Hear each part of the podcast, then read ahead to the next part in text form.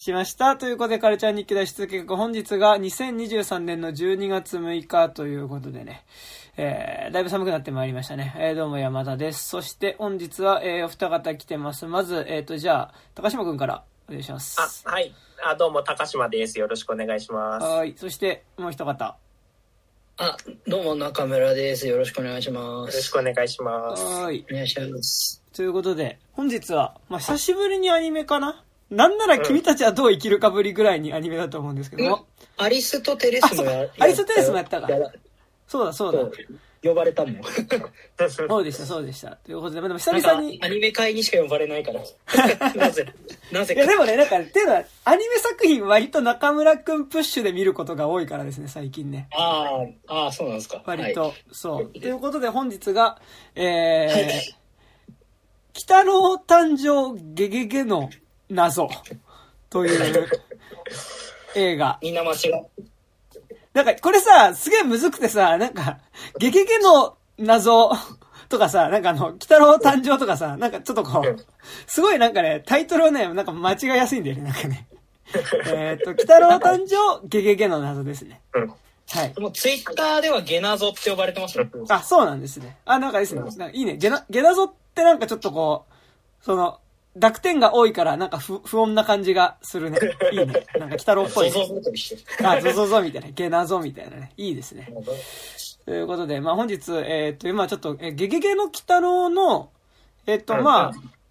一応あれなのか、テレビシリーズ、今の、最新のテレビシリーズの、まあエピソード0的な立ち位置で作られてる作品なのかな？そうです、第6期、うんうんうん、沢城みゆきさんが鬼太郎をやってるとやつ、うんうん、猫娘がちょっとなんかやたらちょっと美少女っぽくなってるやつですね。あ、まあまあまあそうね。なんか我々の子供の頃に高山みなみさん、コナンの声の人が鬼太郎をやってた時期だったよね、はいはい、うんうん、でなんかそれはすごい結構評判良かったんだけど、尻切れトンボで終わっちゃって、うんうん、その6期は確かでも言うても結構前だと思うな、もう 3,4 年前ぐらいに、うんうんうん、いわゆる日朝じゃないかな、なんかそういう、はいはい、フジテレビかなんかでやってた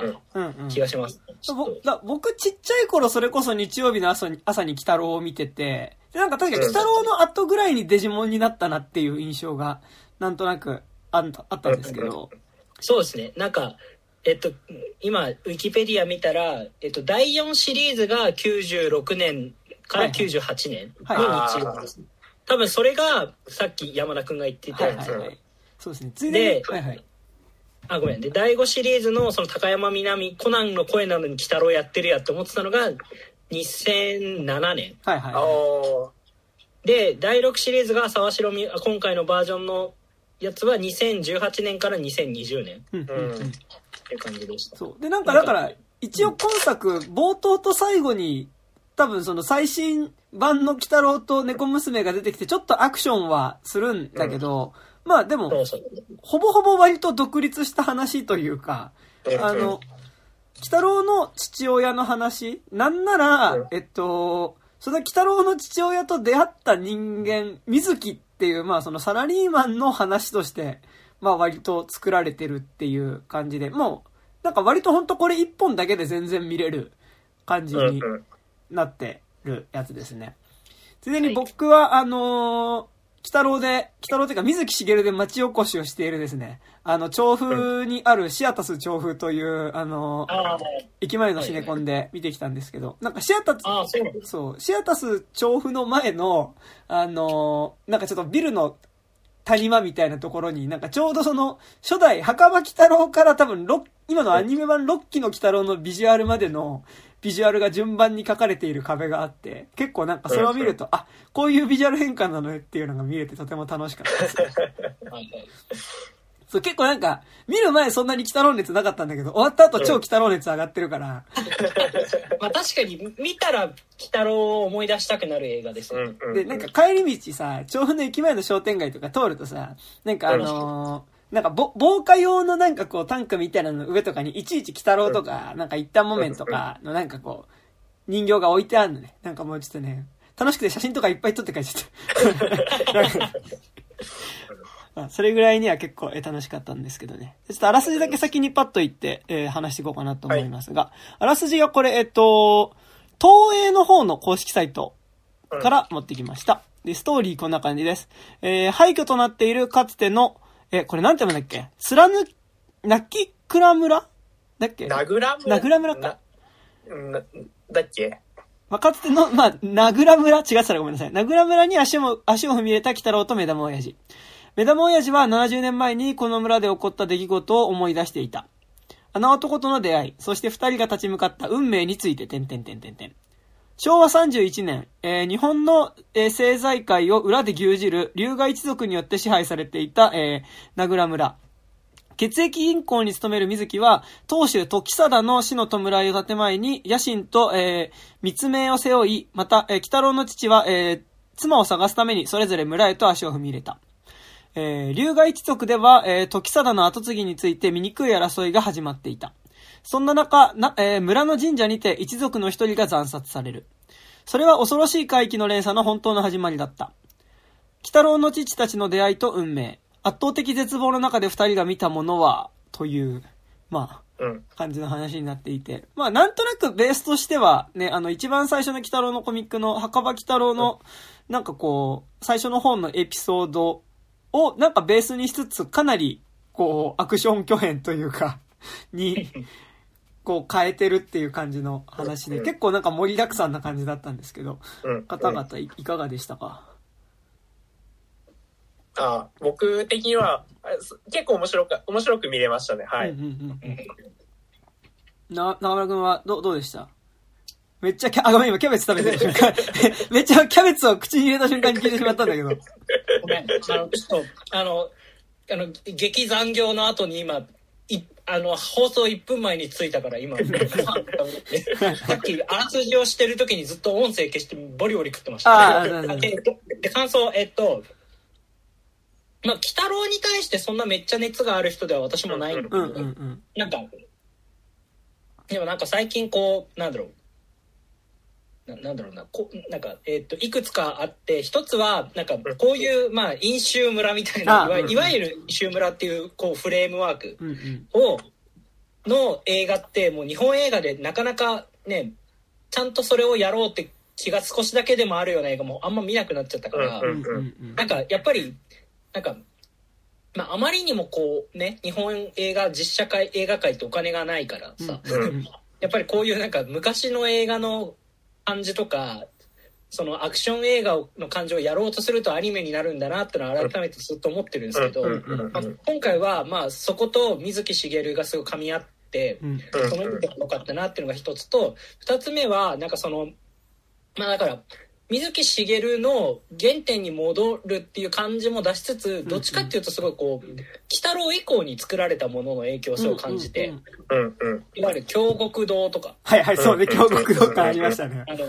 京極堂とか、あとはそのいわゆる電気物でいうといろいろあるけど、最終的にはもう最後戦ってる場所、ネタバレっていうか別に場所なんですけど、場所がもうフェイトであったなみたいなことも言ってフェイトステイナイトの最後戦ってるとことほぼ一緒のビジュアルしとんなと思いながら見たりとか、そういういわゆる電気物のポスト鬼太郎物が最終的に全部組み込まれて今回ができた感じがして、そこもすごいオタク的には良かったですってのと、あとはそのすごい水木しげるの信念をちゃんと出そうとした結果、すごく日本社会みたいなものに対する結構、これぐらいの規模でちゃんと真っ当に批判してる映画を見たから、すごいゴジラマイナスワンとか見てすごいうげーって思った後だったから、すごい良かったです。ありがとうございます。さどうしてもそれはあるよね。その感じあるけど、結構真逆の話になってましたからね。そうだからどっちも敗戦兵の話で、敗戦兵が主役のドラマだと思うんですけど、やっぱそこに対する殺気が全然違うっていう意味で、もう本当ゴジラ見て実ね、なんか銀座踏み潰すとこはいいけどさみたいな風に思ってた気持ちがすごいこう満足しました、うんうん、ありがとうございます、うん、僕も成仏しましたそれはわかるゴジラマイナスワンは全然なんかちょっとこうちょっと残ったしこりがね、なんかやっとこう鬼太郎ね、僕も生み出す映画だからねどっちかというと鬼太郎のラストでゲゲゲの謎でなんかやっとその怨念がねちょっと成仏された感じはねありますよね。すごいなんかそうなんか友達とかでゲゲゲ先に見ちゃってゴジラまだ見てないって人にマジでゴジラを後に見れないと思うって言っちゃいました。すいません。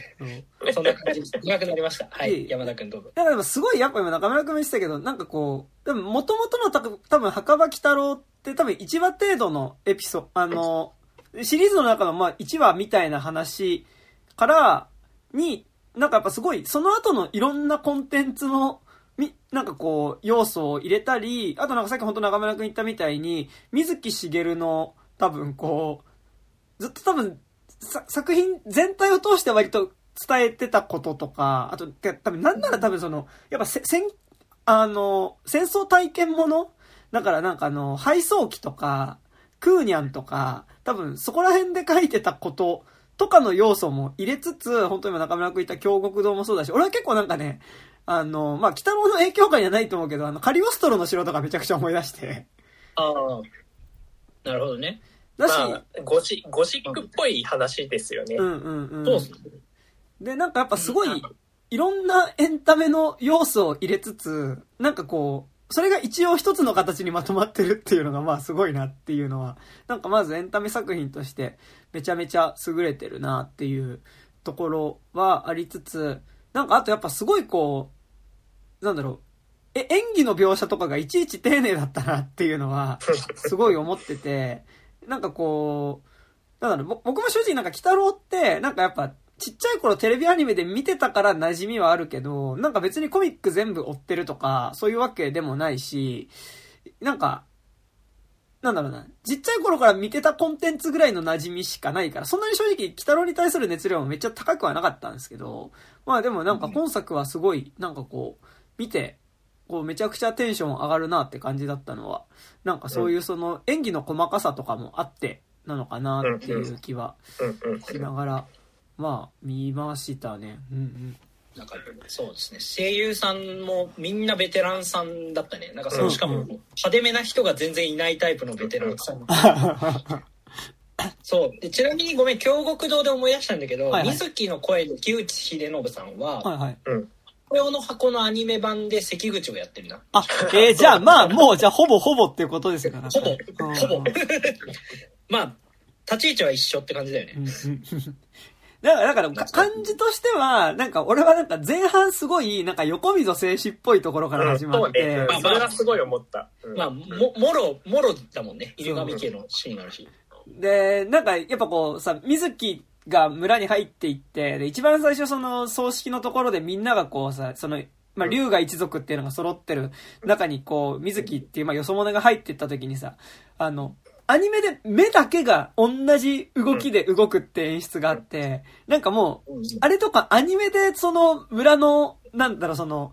陰湿な感じというか、排他的で陰湿な感じみたいなの結構あの演出一個で表してるなっていう感じがあって、で、なんか結構その前半のこう横溝静止感みたいなところ、まあその金田一シリーズ感みたいなところから、まあなんか中盤その、まあ、だんだんこの映画って、水木と、その、ゲゲっていう違う目的を持った二人っていうのが、まあ、違う理由で来てる二人が、ま、一つの目的のために、ま、共闘するっていう感じになってくるんだけど、で、なんか二人がそんで、だんだんバディになってくると、なんかほんと京極堂っぽい感じになってきて、で、なんか後半行くとだんだんその、事件の真相に迫っていくと、アクションになっていって、で、なんかそこら辺のアクションとか、あとなんかその龍河一族を追い詰めていったところでなんか出てくるこう謎の暗殺集団みたいな感じとかはめちゃくちゃカリオストロっぽいなとか思いながら見ていて、でまあなんか最後もっと大規模なアクションになっていくなみたいな感じで結構てんこ盛りな感じはしたんですけど、すでにあれですね、なんか結構飲酒村物って多分結構今流行りっちゃ流行りじゃないですか。なんかまあガンニバルとかさ。うん、ああそうね、あったね、確かに。あとそうか、でもなんだっけ、はいはい、なんだっけ、ミステリーという流れの映画版のエピソードも多分その部分のエピソードだね、うん、あ、なんか俺予告しか見てないけどめっちゃ犬神家っぽかったよね。なんかそうそうまあ多分俺原作は読んでるけど映像版見てないけど、はいはい、そんな、うん、本物じゃないし、うんうん、そもそも完全な現代劇だから あそこまでってことには全くならないけど、うんうん、まああとなんかあれ、うん、あの人、ジオンの清水隆がずっとやってる村シリーズも、まあ割とその飲酒ブラモノをずっとやってる感じは、なんか、ある。村シリーズはでも飲酒村っていうよりは、まあ飲酒村も描いてるけど、なんか名家とかがある感じっていうよりは、その村の伝説系だよね。そうそうね。そう、でもなんか結構俺個人的になんか、犬鳴村でなんかこう、もやもやしてた部分っていうのも結構今回解消された感じはして。ああ、犬鳴村ね。なんか、そうそうそう。なんか犬鳴村も結構その、なんかその、こう、ある種、非差別、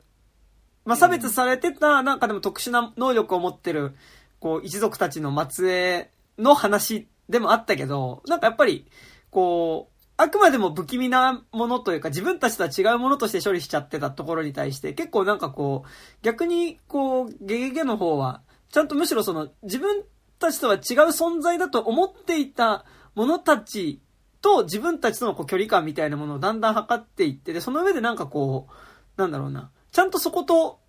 こう、向こうのことを理解していこうとする話だったなっていう感じはして、なんかそこは結構なんか、俺は、本当にこれ俺の感覚でしかないけど、犬鳴村でなんかもやっとしてた部分が、割とゲゲゲの謎でこう解消されたなっていうのもあって、なんか割とその、最近のなんかお金ないなりに頑張って村物、なんかやっぱその、やっぱ金田一、昔なんかその、石坂浩二がやってた金田一シリーズとかに比べるとやっぱあのリッチさで撮ることはできないんだけど、それはそもそもあの時にロケしてたような、多分本当にまだあの当時は現存していた、なんかちょっとこう、なんかこう昔のなんか地方の金持ちが作ったなんか屋敷みたいなものが多分もう残ってなかったりするからできなかったりとかもあると思うんだけど、まあなんかでもそれをうん、余計な電線が立っちゃったりしててね。あ、そうね。円形で取れないとか。うんうんうん。なんか、すごい、それをちゃんと、まあ、アニメでやってるなっていう感じは、ね、しましたね、なんかね。うんうんうん。うん、なんだろうな。なんか、ちょっと一瞬、なんだっけ、最近、大和絵店っていうのに行ったんですけど、はいはいはいはい。いわゆる、まあ、だから、唐絵というか、東絵、唐絵に対する大和絵、日本の絵ですね。日本をまあ賛美するような絵画の展示がもう終わったんかな。まあ行ったんですけど、なんかそれがすごかったんだけど、なんかいや基本この話ちゃんとゲゲゲの誕生につながるね。ゲゲの謎につながる話として言うんですけど、なんかその時基本的にはだからまあなんだろう、まあなんかすごい屏風絵とかね、なんかそのあとは絵巻とか。あるんですけど、その中に結構だから基本的にはもういわゆる風光明媚なものがいっぱいあるわけですよ、はいはいはい、もう金持ち用に作られたものばっかが飾られてるの、うんうんうん、もうだけどなんかその中に時々ギョギョってするのがあって、うん、それが、まず妖怪とかというか地獄だね、あ、はいはいはい、地獄の絵がまずめっちゃ多いっていうのと、うんうん、あと病気を笑う絵がめっちゃ多くて、うんうん、へー、太った女とか、うん、二なりとか、うん、だからそれがねすごいこう大和絵店に行くとなんか他にも行った友達とも、うん、なんかさ、いやなんかいろいろすごいおとぎ草紙とか見れたし、はいはい、結構テンション上がったんだけど、病気のとことか地獄のとこの子が異質なだけにめっちゃ残ってるよなって話をしてて、はいはいはいはい、だから結局そのまあ時代的にはもっとその大和絵の時代より後ですけど、結局なんかそのなんか病気とか地獄みたいなことに対するそのなんか人間のすごいなんか根本的な絵にとっておきたい感覚、要はだから他のものは大抵お金儲けとかのために作られてたりもするわけじゃない。なんかでもその中でなんでこんなものだけめっちゃ残ってんだろうみたいなすごい笑っちゃったんだけど、なんかすごいなんかその感じを結構どっち先見たか忘れたんだけど、ちょっと自分の中でつながってて、なんかすごいなんかその結構ごめん後半のネタバレになってしまうんですけど、地下施設で寝てこうみんなが、はいはい、その村に来た人たちが全員こう要はそのなんだ幽霊族のなんか複雑だな。M の話をしないと。そう、そうそう M の話。で、だから要はその村でから取れる M っていう薬が要は今のその血液銀行だったり日本政府だったりっていうところとすごいつながりがある、まあ、すごい薬みたいな風に出てたんだけど、じゃそれはどうやって製造機みたいなどう見てもヒロポンとかそこら辺をこう連想してしまうんですよ。あ、そうね、ヒロポンそうですね。うん、まあでもなんかそれは置いといて、だからそれはどうやって作ってるかっていうのが劇中の理屈だと、幽霊族の血を人間に与えて、うん、そこから人間のがそれで壊れてしまったところの血から作るんだっけ。あ、なんかそうだ。直接幽霊族の血を人間に注入しちゃうと、ゾンビ化みたいになっちゃうから、直接は打てないから、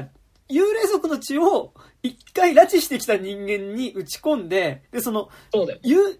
人間とゾンビの人間と幽霊の愛の子みたいになったゾンビみたいな人たちの血をさらに取ると、ちょうどそれで血清ができるっていう。っていうことなんですね。だからなんか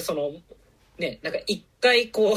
う、幽霊まんまだと効きすぎちゃうって壊れちゃうから、うん、それを人間に与えて壊した人の血だとちょうどいいみたいな。だからちょっと人を経由してろ過するみたいな感じのことをやってんだよね。なんか、一回つけておくご飯みたいな。ポンみたいな。なんか、でもなんか、そう、あの絵とか、ね、だから、地下の病院でのあの絵とか、すごい大和絵のその地獄の世界観にめっちゃあったなとかすごい思ったりして、結構そういうなんか、意外となんだろう、まあ、結構なんて言うんですかね、なんか、まあ、割とミステリー要素とかが結構前に出てる映画だと思うんですけど、うん、なんか妖怪の怖いイメージみたいなところと現実みたいなところが結構つながってて、割とちゃんとこう、あ、嫌だなとかすごい怖いなみたいなところもそんなに多くないけど、まあでも結構ちゃんと突き刺す映画ではあったなってなんか多分普通に子供が見に行ったらまあトラウマになるだろうなっていう感じのシーンはちょこちょこあったりはして、うん、まあ、一応 PG12 でしたからね。だから普通にそうか、だから見に行けないのかそもそも子供だけじゃね。いやだから親が連れてけば見れるの。うんうんうん。そう。でも正直。子供が見るにしてはさすがにちょっとエグすぎる描写がいっぱいあったけどね。だしなんか最後明かされる真相とかさ、なんかまあラスボスとかサヤっていうまあ一応今作のまあちょっとヒロインっぽいところにあたるキャラクターのまあまあされていたこととかっていうのがまあなんとなくぼやかす程度には言われるけどまあ全然わかるじゃん。うんうん。ま結構まあそうですね。だからね、お前はおじい様に気に入られていたものねみたいな感じだったよね。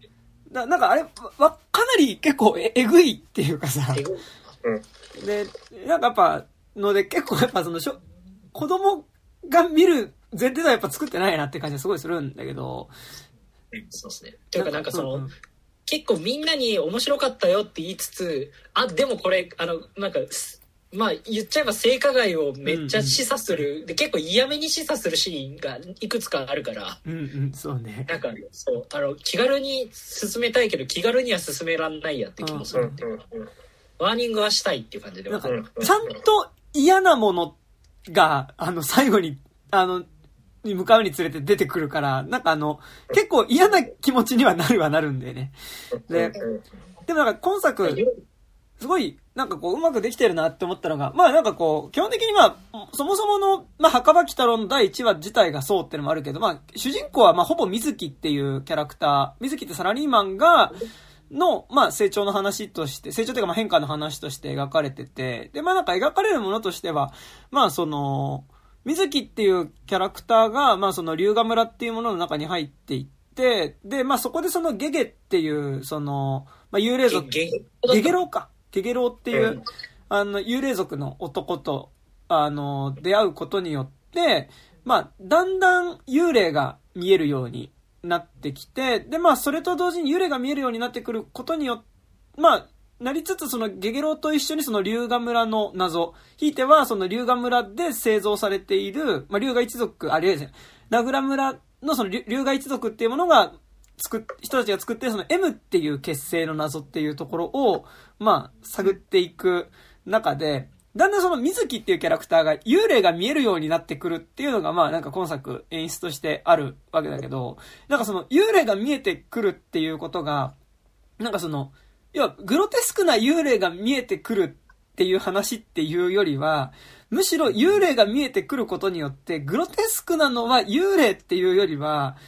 むしろその、そこで出てくる龍河一族が行ってることだったり、まあそのひいては、龍河一族に象徴されてるある種のこうなんだろうな、富国強兵みたいなことっていうか、まあもうそうね、家父長制だよね、うん、と帝国主義、そう帝国主義、家父長制およびなんか、まあまあその戦時中の言葉で言う富国強兵みたいなイズムが実は戦後も全然残ってるっていう、なんかまあさらに今の言葉で言ったら、まあすごいなんか生産性を上げるみたいなこう言葉に象徴されるようなものがいかにグロテスクであるかっていう。ものが見えてきて、むしろなんか幽霊だったり妖怪が見えるように なることによって、なんかその、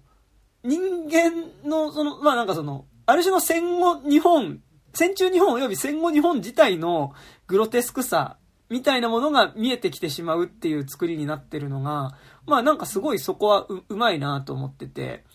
なんかその、幽霊が見えるようになっていくっていう演出がそういう、まあその物語上の仕組みっていうのが、ちゃんとそのテーマみたいなところとこう結びついてるっていうところ。で、ちゃんと話最後まで見ていくと、本当に一番えげつなかったり、グロいものがやっぱ一番最後に出てくる。から、なんかそこのなんか作りはすごいうまくできてるなっていう感じがしたんですね、なんかね。うんうん、そうですね。なんか、なんて言えばいいんですかね。こうそのなんだろう、原作に比べるとその水木のキャラクター付けが割とこうやったるで感が最初あるっていうか、その一応だから血液銀行、これ血液銀行って俺最初さ、原作も血液銀行なんだけど、あ、そうそうですね、うんうん、これ俺最初に原作子供の頃に読んだ時にというギャグだ、ブラックジョークだと思ってたんだけど、血液銀行って本当にあったんですね。あ、血液、そう結構問題になってたらしくて、血を買うってことだよね。そう、うん、それをだから銀行として預かるところがあったっていう、うんうん、結構俺びっくりしたんだけど、それ子供ながらに、まあまあいいや置いといて、でそれで血液銀行の人からその名倉村に行ってくれみたいなんでじゃあ僕がもう僕の取引相手なんで、僕がもうそこをうまくやっときますんで、うん、マジでもう大丈夫っすみたいな感じをこうやるじゃん、はいはいはい、結構なんかすごいやり手営業マンなんだって、うんうんうん、だって究極の飛び込み営業だもんね。そうそうねしかも葬式に行くっていう来ました、昭和の営業スタイルと思ってその来ましたそのなんか相手の冠婚葬祭に飛び込むっていう、はい、アポなしでねいにしえの営業スタイルですね、はいはい、でもその感じで始まって、だから結局だからもうなんだ、その敗残兵としてじゃあ自分が信じられるものってなんだってなった時に、やっぱお金だというふうに思って行った人が少しずつだからその幽霊とか見えるようになって、うん、でその結果としてまあそのねラスボスみたいなものと戦った時に、うんまあ、そのラスボスがもうそのさっき言った富国強兵のもう象徴の象徴みたいななんかもう富国強兵のシステムを裏で回してるフィクサーみたいなやつなんだけど、そうねそれがまあ結構えげつないビジュアルをしてるんだよね。そんでまたね最後ねこれ別に言っていいんだよね。あ、全然言っていい、これネタバレありです。はい、そうだよね。あ、わかりました。ね、そのおじい、実はだから亡くなってたおじいちゃんっていうのが実は全然生きててみたいな、うんうん、でおじいちゃんが結局その自分のよりしろを次に探していたっていうが、うんうん、まあ大雑把な真相の一つなんですけど、うんうんうん、で結果的に一番下の水木にも懐いていた息子に乗り移って、うんうん、子供の体片側はこの顔はおじいちゃんっていう、片側はこの最悪の名探偵コナンになる。そう、片側はじじいっていうね。ちょっと格好が名探偵コナンみたいな格好してんじゃん、そうね、うんうん、最悪の名探偵コナンだと思いながら、しかもさ酒飲んでんだよねそうなんかでも最終的にそいつと戦ってだから結局ね、いろんな戦いバトルの後に一番最後にじゃあこのなんだろう戦いをじゃあ蹴りをつけるのは実は水木っていう仕組みになって、うんうんうん、その時にいやちょっと待ってくれお前に与えるものは何でもやるみたいな風に言って最終的に水木がでも斧を振り上げて、うん、お前ほんとくだらねえなっつってボーンってやるっていうのがすごいこうあなんかそのなんていうんですかねそういうあの、まあ、富国強兵みたいなものっていうのをこう現代的にちゃんと捉えるというかまあその現代的に捉えるっていうか、まあ、倫理的に捉えれば、うん、そんなものは本当にくだらないんだっていうことを、うんまあ、ちゃんと言い切ってくれてすごい私的にはなんか久々にこんな痛快にくだらないっていう日本映画を見たなと思って、うん、それはすごい嬉しかったですねなんかというでしかもめっちゃエンタメっていうのがやっぱり嬉しいっていうか、うん、なんかそのこれもゴジラマイナスワンの話にちょっとなるんですけどゴジラマイナスワンがを見た時にまあでもちょっと後半ねなんかそのなんか愛国とか反戦戦争みたいなものは少し抜きつつあごめんいわゆる戦争を好戦的とか戦争を賛成するっていうところはうまく抜きつつ、うんうんうん、愛国主義とか軍国主義的なものはちゃんと残すっていうバランスでやらないとこれ規模のエンタメは成立しないんだなって結構諦めがついたところがあって、うんうんうん、ほんとしょうもねえなと思ってたんですけど、うんうん、でもそんなことしなくてもちゃんと面白くなるじゃんってやっぱ改めて思いましたねなんかあとその、まあ、ゴジラマイナスワンとねなんかこう、まあ、ゴジラ下げゲゲ上げみたいなことをしたくないんだけどでもなんか言うとでもなんかやっぱすごいこうそもそもの物語の射程としてなんかこうゲゲゲの方はなんかちゃんとこの物語の先に現代があるっていう射程でちゃんとその物語を作ってるっていうところがなんか今の中村くんが言ってたその多分ラストのその痛快さにプラスしていい部分だなと思っててでなんかやっぱその結構前半の部分でそのまあ牢屋に閉じ込められたゲゲロウと水木のところにそのまだその要は最後の最後でその要はその時貞公っていうまあそのジジイのによってまあその魂を追い出されてしまうその何くんだっけ男の子なんだっけあ時矢くんだ時矢くんっていう男の子がまあまだそのちゃんと自分のこう普通のまだ子供の状態の時矢くんの意識のまま来たところでなんかそのなんだっけなこれからなんかこの国は良くなるみたいななんていうんだっけななんかこの国は良くなるみたいなこと確か聞くんだったかなゲゲロウに確か聞くシーンがあって、で、なんか、なんかありましたね、中盤に。で、なんかそれは、なんかこう、これからこの国を、まあなんか作っていく、その、自分たちだったり、君たち次第だよ、みたいなことを、確か、そのセリフの時に言ってて、で、その結局時は、この映画の一番最後の、まあ、結構いくつかオチがあるけど、オチの一つとして、まあ、実はその、まあ、この映画のラストで、この、名倉村っていうのはそもそもその、まあ、竜河一族がこの映画のラストで滅びるのと同じように村自体も滅んでしまって、まあ、結果としてまあ、その悪霊、その村人たちの霊が成仏できずにそこに溜まっている、なんかその、まあ、呪いが呪いを呼ぶ村みたいな、状態になっていて、で、まあ、そこに鬼太郎たちが、現代の鬼太郎たちが来るって話なんだけど、最後に残ってる怨霊っていうのが、まあ、時矢の霊、幽霊っていうのが、いつまでもそこに残り続けてしまっていて、で、その時矢の幽霊に対して、その、ごめんっていう、その、君が思い描いていたような、その、輝かしい日本未来である。あ、なんか日本じゃなくて、ちなみに未来でした。未来。輝かしい未来には、まあ、輝かしいは、現代は別にその、あの時君が思ってたのこれから良くなるような、なるって思ってたような先の現代ではないけどっていうことを、まあなんかちゃんとそのセリフで言ってて、だからつまりその、この、目玉親父が言うんだよね、ちゃんと。そうそう。で、なんか、それは要はこの映画の中で、一応フィクションの中で倒した、その、時貞公っていう、まあその、戦後の裏社会のフィクサーみたいなのは、一応物語の中では倒すわけだけど、でも結局そのイズムみたいなものは全然未だに生きてる社会ではあるっていう、なんかちゃんと射程の中で、でも一応物語の中ではちゃんとそこに対して中指を立てて、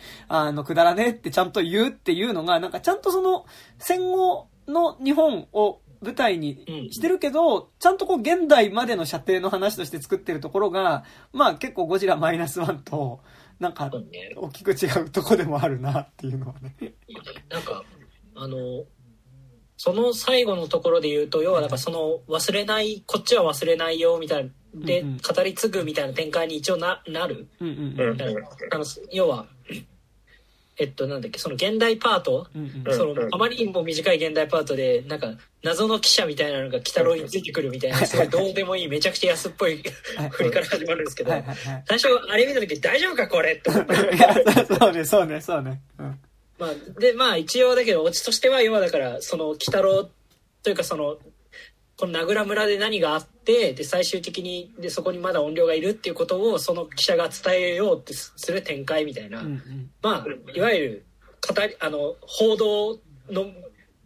を信じますみたいな、うんうん、そのウォッチメン終わりと私は呼んでるんですけど、まあそういうラストだけど、でもそれはだからふとこれ、まあ、ゲゲゲの感想を友達と喋ってて、うんうん、その友達のと話して言ったことだから、まあその、うんまあ、自分一人の考えじゃないですけど、なんだっけ水木しげるの総員玉砕せよってある、はい、まあで今回の映画でもその水木のそのなんだろう過去編というかその戦争の記憶みたいなところにめちゃくちゃまあ出てるんですけど、うんうんうん、あれの確かラストでなんかその主人公の丸山だっけな、うんうん、なんかその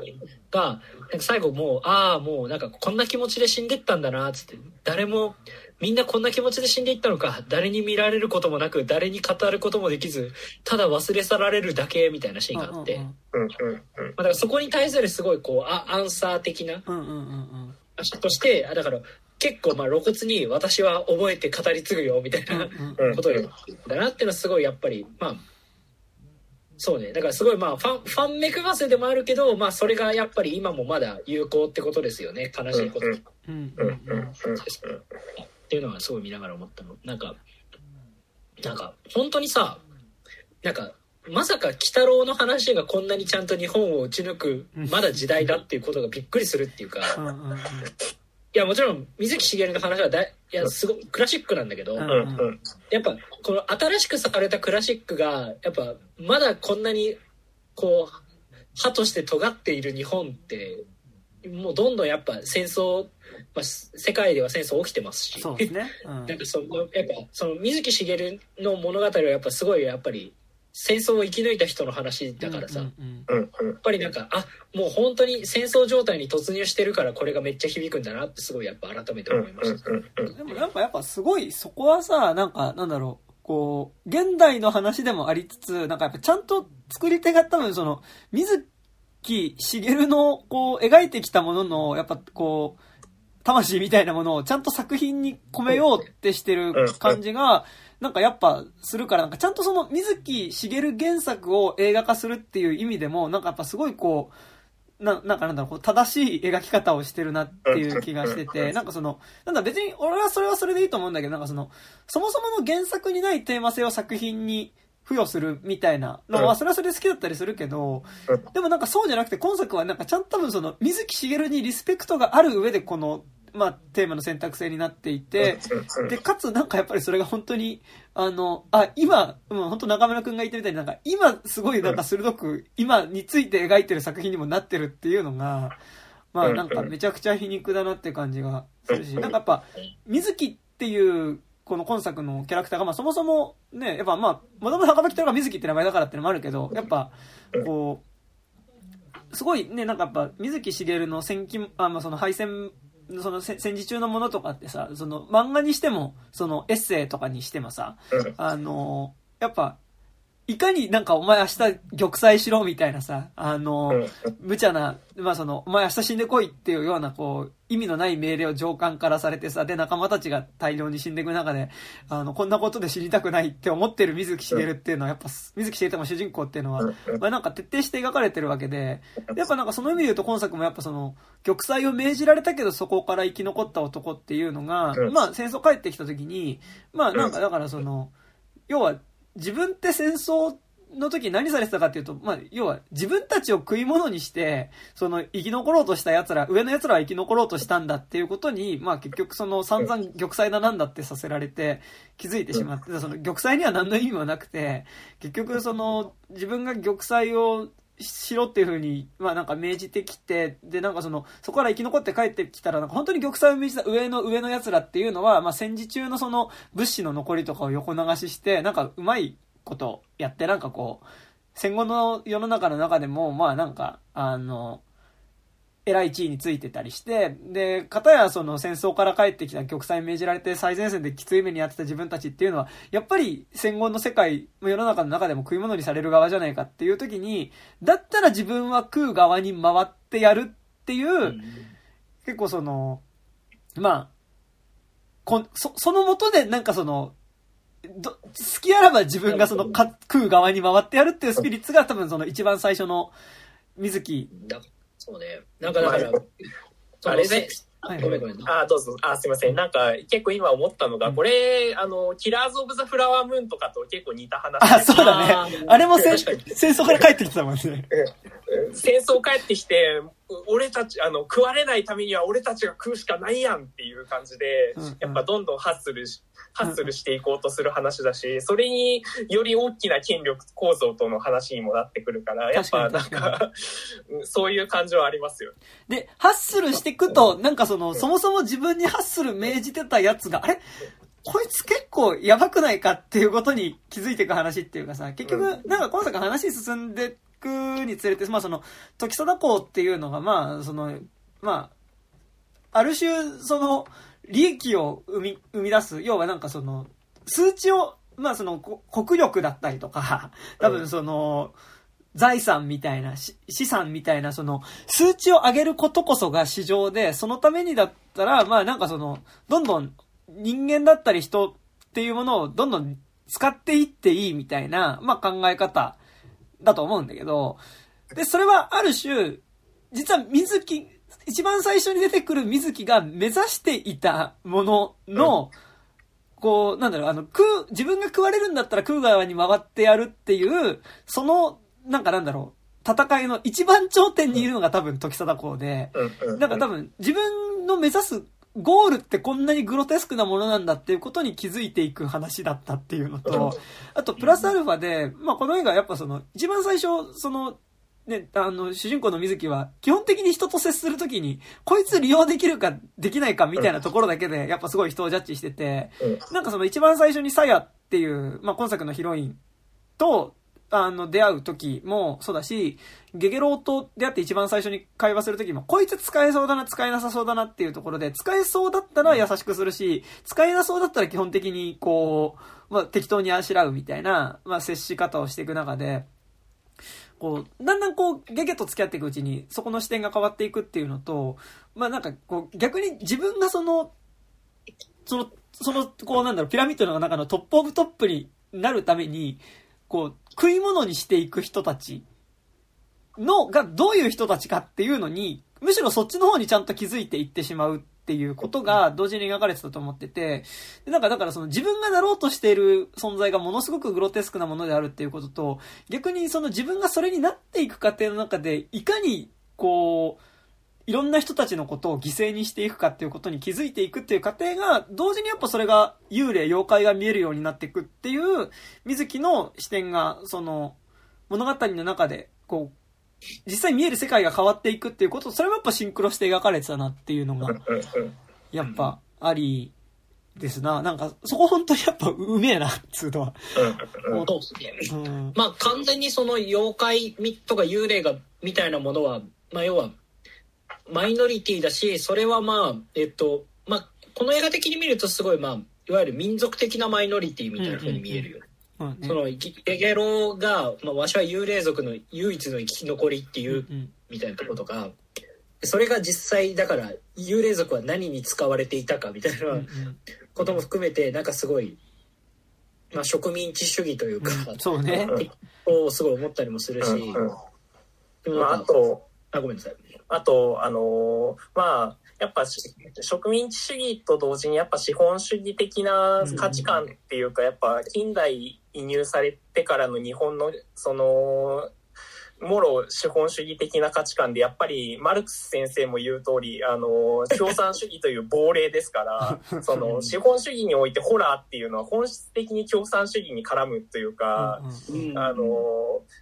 資本主義という物心の存在に対して幽霊が見えてくるっていうことは、そこに対して、なんていうか批判的な考察を得るっていうことにもなってくると思うから資本主義社会に対して幽霊が見えてくるって、そういう、こういう今作で言うとやっぱこういうことなんだよなっていうのはねすごい思いましたね。でなんかやっぱそのだからこそ今作のラストでさ、まあ、今作のラストではないんだけど、やっぱりその幽霊の世界を完全に見えるようになっちゃった水木は、やっぱり現実に戻ってきた時にちょっとやっぱ狂ってる人っていうかさ、多分ちょっとこう少しこう心身を喪失してしまった人っていう風に多分描かれているっていうのはさ、多分そういうことでもねあるしね。でもなんか原作の1話、はいはい、というか、まあ、墓場鬼太郎のアニメを見てたり墓場鬼太郎読んでたりはしたので、はいはいはい、どうなるかは知ってたんだけど、あ、原作なんかここのラストから割とまんま接続するんだと思ったらワンクッション置くんだってのが結構、そこも良かった。なんかそのエンドロールの手前で要は全ての騒動が終わって、まあゲゲロとかも多分まあ死んじゃなくなっ、あ、死んでないのか、死んでないんだけど、ゲゲロとかもいなくなっちゃって、で自分はなぜか記憶をなくしていて、俺は誰だ思い出せないって言ったところでバーンってエンドロール始まってそうするとこうなんかちょっと水木しげる調のね、漫画風ので1話っぽい、その鬼太郎誕生っぽいこう、映像が流れて、まあ、だからそこになんか、まあ、再び何かこう仕事で謎の幽霊一家を訪ねたら、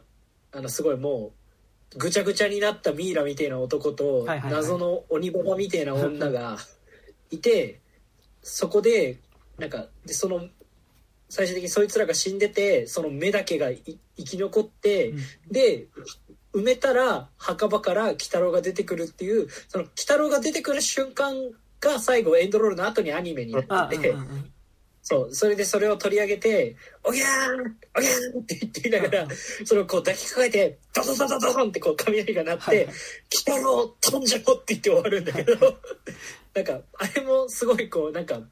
派手ですごいいいなと思ってなんか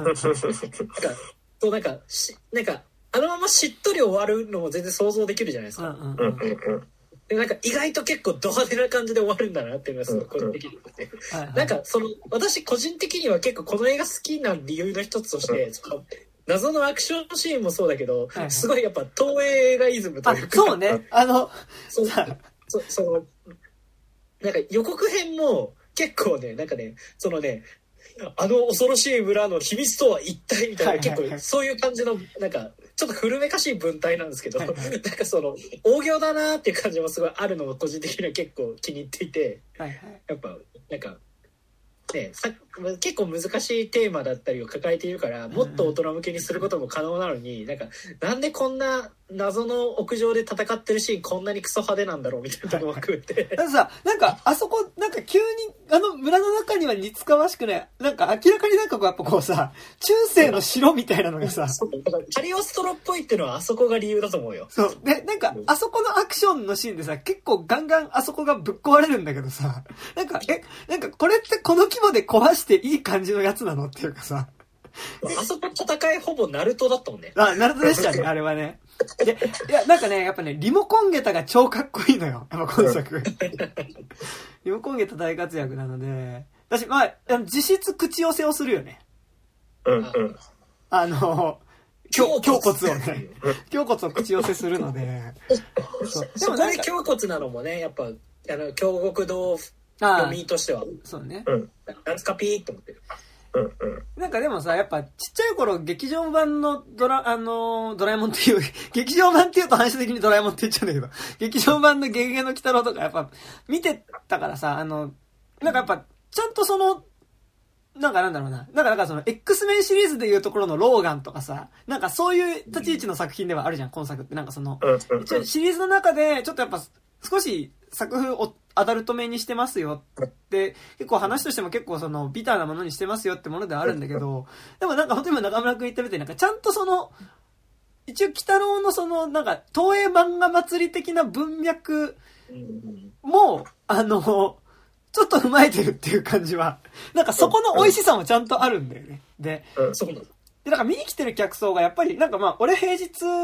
の昼に見たんだけど、なんかやっぱ結構20代、30代っていうか、なんならまあ40代ぐらい。やっぱ結構やっぱ大人目が多くて、で多分その、30代ぐらいって多分本当に俺と同じ感じで、鬼太郎のテレビアニメ朝見てって、日曜朝見てて、かつ、劇場版の東映漫画祭りとか見に行ってた世代だから、なんかちゃんとそこに対する、なんかなんだろう、ちょっと懐かしじゃないけど、もうなんか あるはあったから、なんかそこもすごい、あ、美味しい映画だなっていう感じは。まあ、あと、やっぱ雷とかさ、はいはいはい、やっぱそのゴシックホラーじゃないですか。ああいうそのゴロゴロゴロとか、でかい屋敷があって、でそこの地下にはとかでそこに囚われの 美女と、狂人がいてとかってやっぱその基本的にはやっぱ西洋のゴシックホラーが源流だと思うんだけど、水木しげるってさ結構その西洋の怪奇小説とかのさまあ無断転用というかさ原作ついてない原作ってついてないけどもうこれほぼ柳ですよねとかそういうの結構あるからさなんかそういうののかそういう方のそっち方面での水木しげる感みたいなのも出てて結構その辺はすごい好きでしたね。っていうかなんかさその、漫画文化だアニメ文化だって言うけどさやっぱその、その頃の漫画アニメとかさ、で漫画とかってさ、やっぱ手塚治虫とかもそうだけどさ、結構ガンガンその海外の小説とかさ、その怪奇物からやっぱこう、ほぼパクってきたりとか、まあ、してるからさ。完全に洋画のパクリで作ってるもんね、漫画道とか読むと、なんかすごい。こいつら映画見て、それに影響されて漫画作りすぎって思って結構びっくりする。でだしなんかやっぱその当時のやっぱそのゴシックホラーだったりとかなんかやっぱそのホラー映画みたいなものに対するなんかイメージみたいなやっぱねまあ手塚さんだともうちょっと後年だけどやっぱそのブラックジャックだったりとかそういうとことかにも多分つながるものだと思うしなんかやっぱそのイズムはすごいあるよねなんかね。なんか本当にその全部のっけ感っていうかさ、なんか、一個の作品なんだけど、なんかいろんなものの影響がやっぱりすごい見えるし、で、なんかさっきのその、カリオストロの城もご多分に漏れず、要はその、ルパン三世使ってゴシックホラーやるっていうことなんだけど、でもなんかそれで言うとなんか今作のラストで、まあなんかだからその、まあ、さっきから言ってるその富国強兵みたいなのって結局何かっていうと、まあ男はもうめちゃくちゃまあその優秀な、要はその優秀な遺伝子同士をそのまあセックスさせてで優秀な人間を作れっていう考え方のもとに、やっぱその男はみんなまあもう死ぬまで働き続ける兵隊にされ、で女はまあ産むための機械にされるっていうのがまあだからその要は、まあ富国強兵であり、まあ、この作品の最後に出てくるすごいグロテスクなこと。で、だから、で、その強い、そのいい遺伝子を残すためには、まあ、ほぼ、孫とおじいちゃんぐらいの差がある人、まあ、二人っていうのが、まあ、無理やりその、自分の意思と関係なくセックスをさせられてたっていうことが明らかに。孫とおじいちゃんぐらいの関係っていうか、孫とおじいちゃんなんだよな。あ、そっか。を、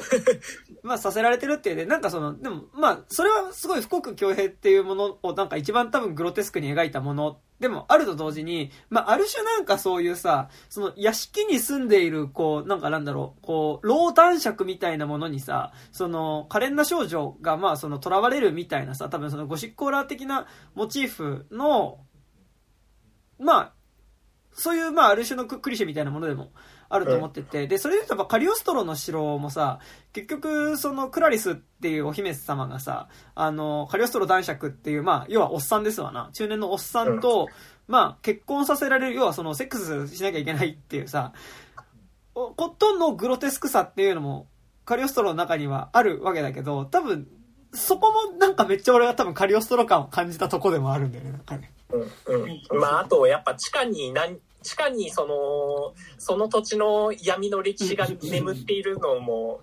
そのまんまカリオストロですよね。さ、最後、全部建物が滅びるっていうのもカリオストロ感ですね。まあ、それって言うなればゴシックってそういう、ゴシックの型ってそういうもんだよなっていう話ではあるんですけどね。でもね、なんかだからそう、私もすごい後半はどんどんゴシックホラーだなと思いながら、で結局その中、そうね、だからさやさんのキャラクターの味付けとか、うんうん、だからやっぱなんだろう、なんかなんだっけ、娘、はいはい、なんか娘一族の争いみたいな感じとか、うんうん、とかあとは結局だからまあ要はおじいちゃんたるなんだっけ時貞子、はいはい、時貞子にまあ実の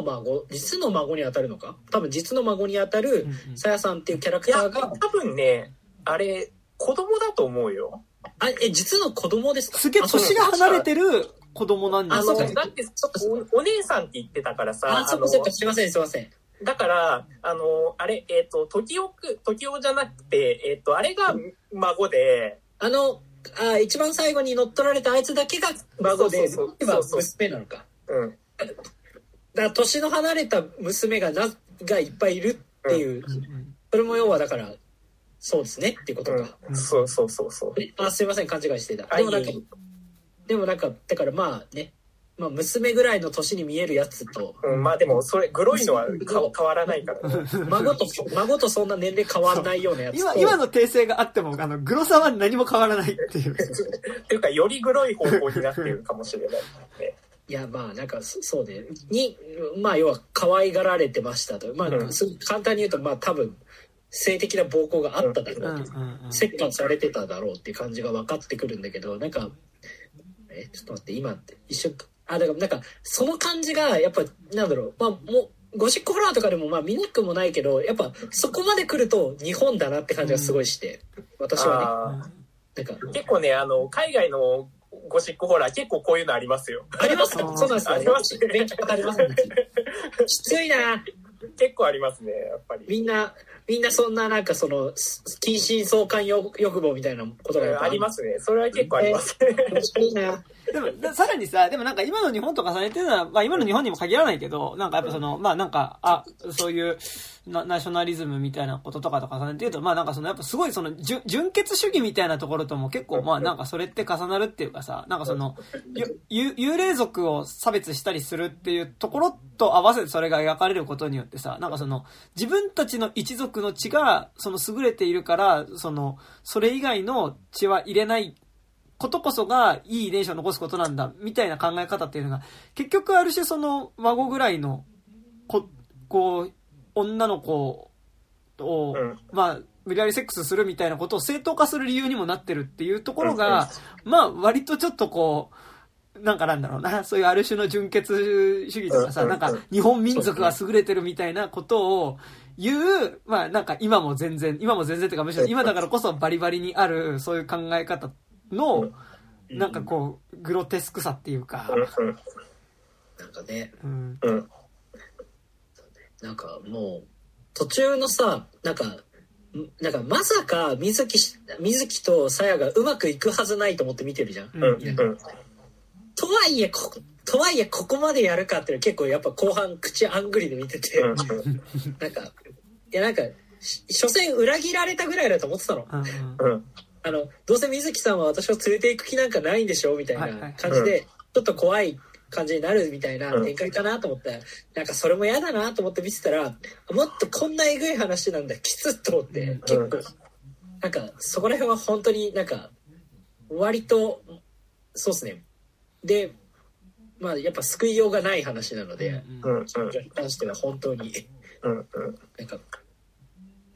なんだっけ、あれ結局あの人はさやさんはあれか、目の細い石田明に殺されるんだっけ？あ、そうそうですね。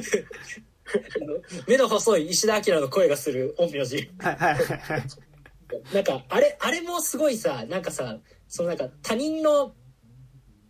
色恋沙汰に巻き込まれて死んだ感がすごいするというか。でもなんかさ、目細い人とさあっちの龍河一族のなんか一番 お姉さん長女がなんかちょっと恋仲感なかったなんか、うんうん、あ多分そうでしょうね、うん、なんかそうねなんかだから今恋仲なのかかつて恋仲で最終的に今は違うのかは分からんけど、うん、まあ何かしらの情が互いにあるんだろうって感じはめっちゃしたもんね、うん、まあ、よくあるのは騎士とお姫様の関係ですよね、うん、シュバリエって感じでしたよねそうなんだっけ陰陽師のさなんか特別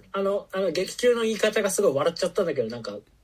なんかあったっけなんか破門されたあなんとか一族なんと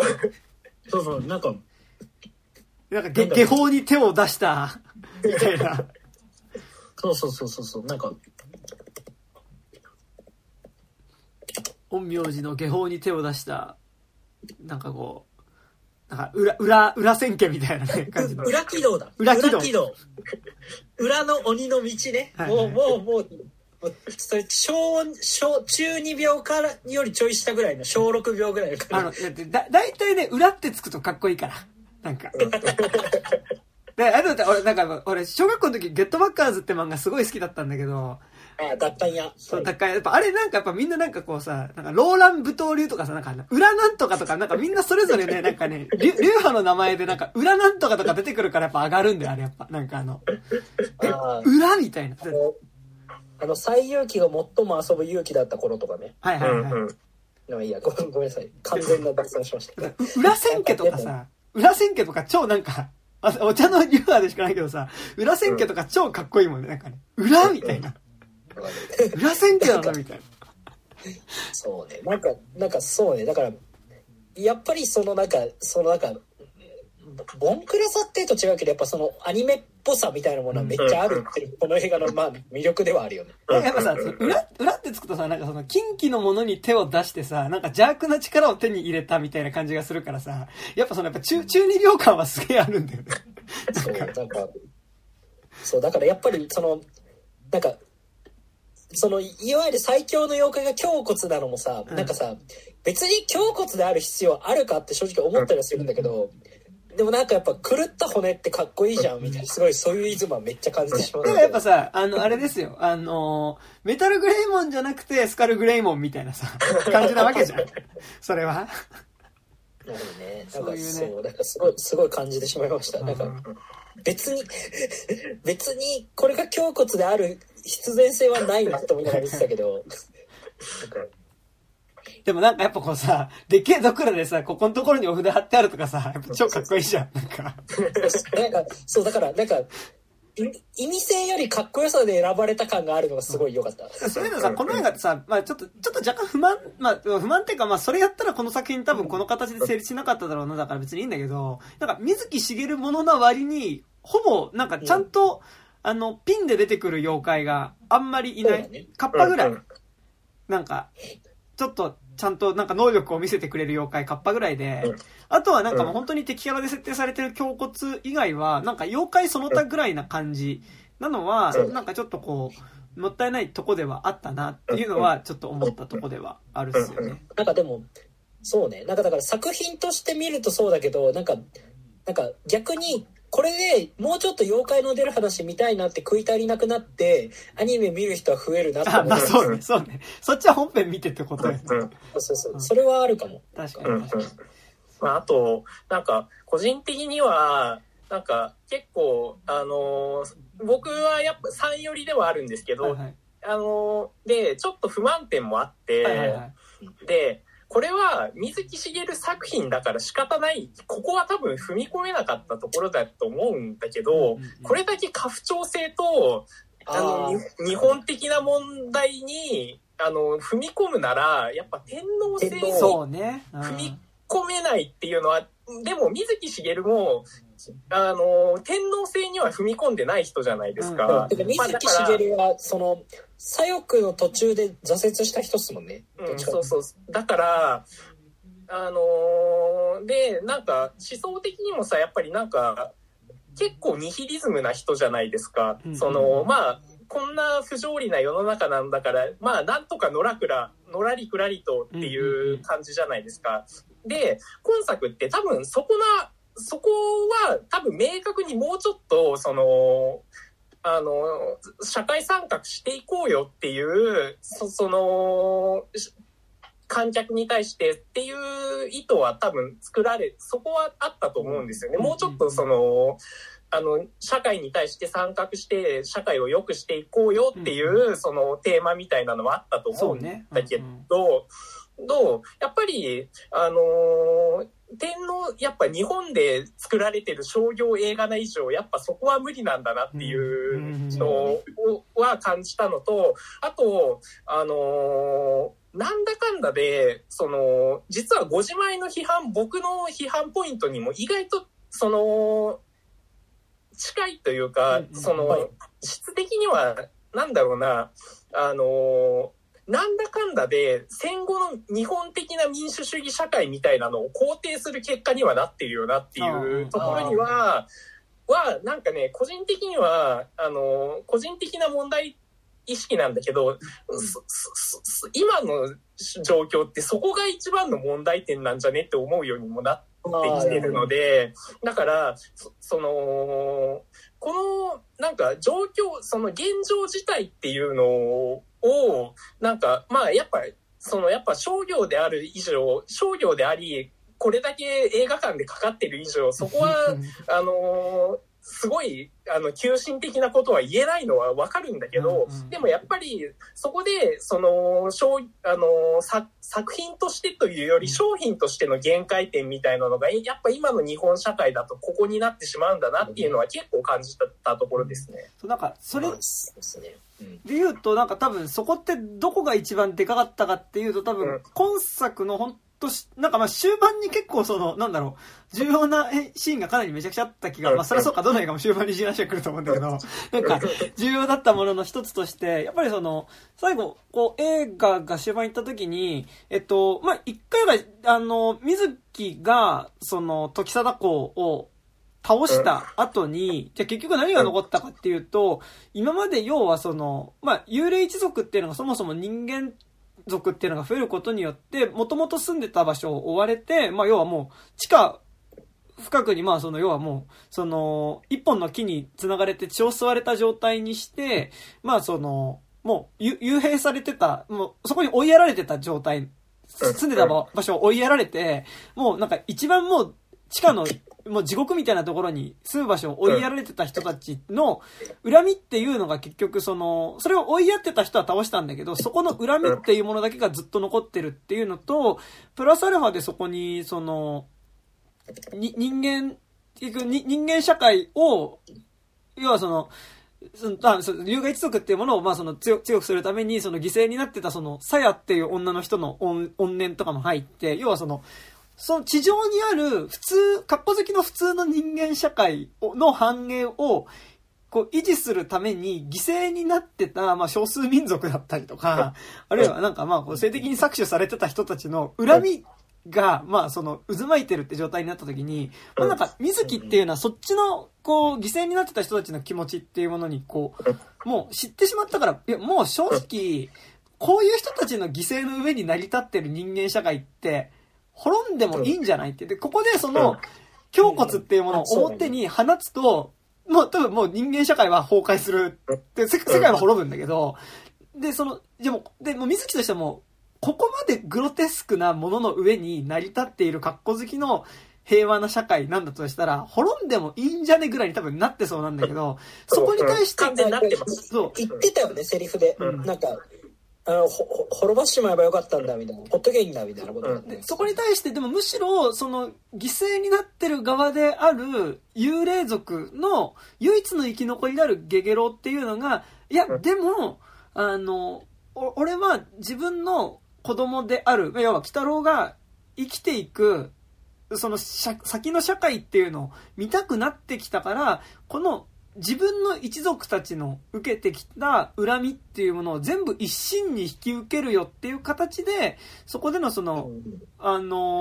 最後暴走しかけているその一族の恨みで、自分にもそれは共感できる恨みであるものを全部一身に背負って、まあ、そこでそのゲゲロウは死んで、で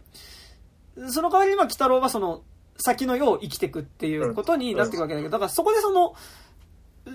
もうこのゲゲロウ死ぬってゲゲロウ死ぬっていうか、あのミイラ男になっちゃう、あ、そうそうですね。でなんかって言った時に、なんかその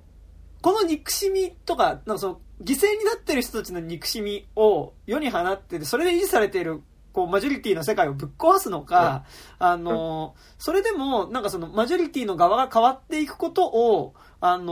希望として捉えて、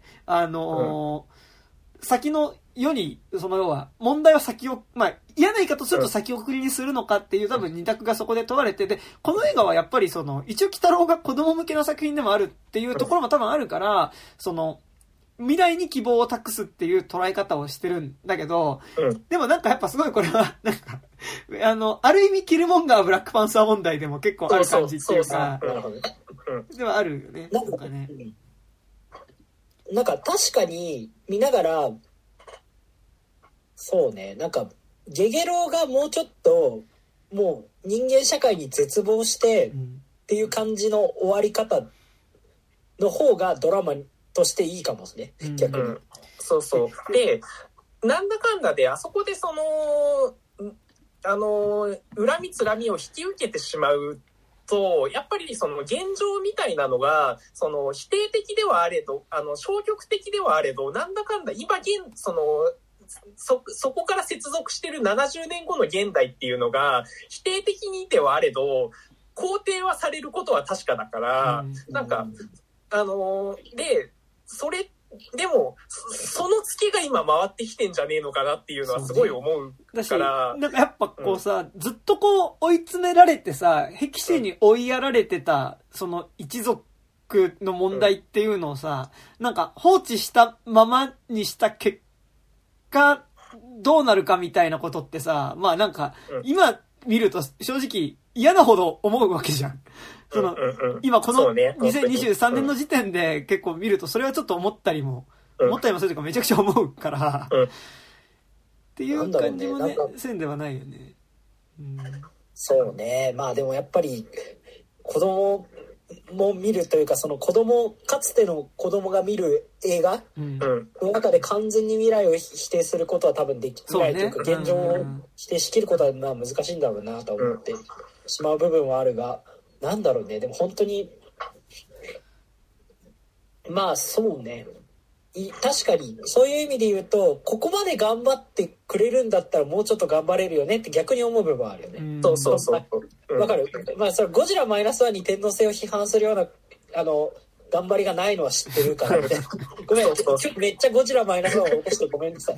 別にそんなにめちゃくちゃ嫌いではない。いや今結構ゴジラマイナス1000ぐらいになってるからね。結構ゴジラマイナス2万って感じ。ダウ9万みたいな。なんかそうね、でもなんかむずいっすね。だからやっぱりそこで最終的にその子供のなんだろうね、だから多分思ったのはゲゲロウはいいとしてお母さんなんじゃないかな、お母さんがもうほとんど死んじゃってるから、そのドラマにあまり関係できないじゃないですか、でもやっぱもうお母さんは本当に人間にマジで人間のこと好きだったけどめちゃくちゃ嫌いになって、で当然の役割なんていうか当然のことをされてるじゃないですか、だからお母さんというか、だからゲゲロウの妻にあたるのかな、がもうちょっと本当に人類への怒りっていうのを爆発させるって展開は見たかったかもね、でやるんだったら今のエンドでするんだったらそれでもなお鬼太郎を生むっていうことができるのかっていうことなんだよね。もうだって多分その お母さん的にはさ、もうこんな世の中じゃもうさ鬼太郎幸せになれねえじゃんって思ってさ、もう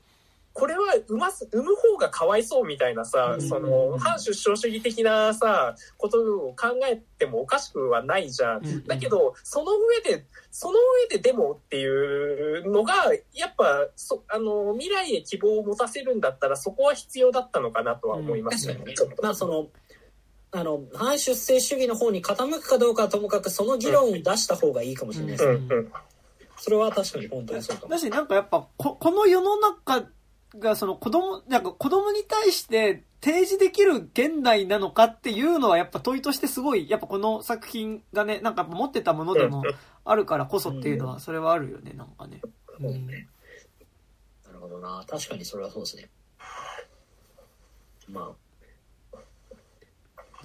ちょっとなんか話ちょっと全然戻って、なんかこの映画のアニメがめっちゃ演技しててよかったなってところの話して、はいはいはいはいはい、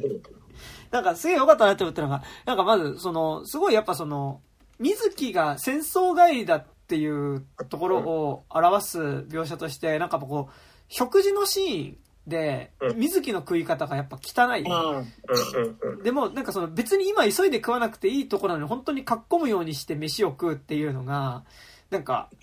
すごいやっぱだからすごいやっぱ飢えてる経験がある人の食べ方だなっていうのがやっぱりすごいする。やっぱ食べてる時のやっぱこう食い方がただ汚いだけじゃなくて、やっぱ結構そのなんか怖いっていうか、早く食べないと自分の食う分が奪われるんじゃないかっていう食い方なのが、なんかその食い方一個で、まあなんか彼がいかにこう過酷な状況の中で生きてきたかっていうのがわかるし、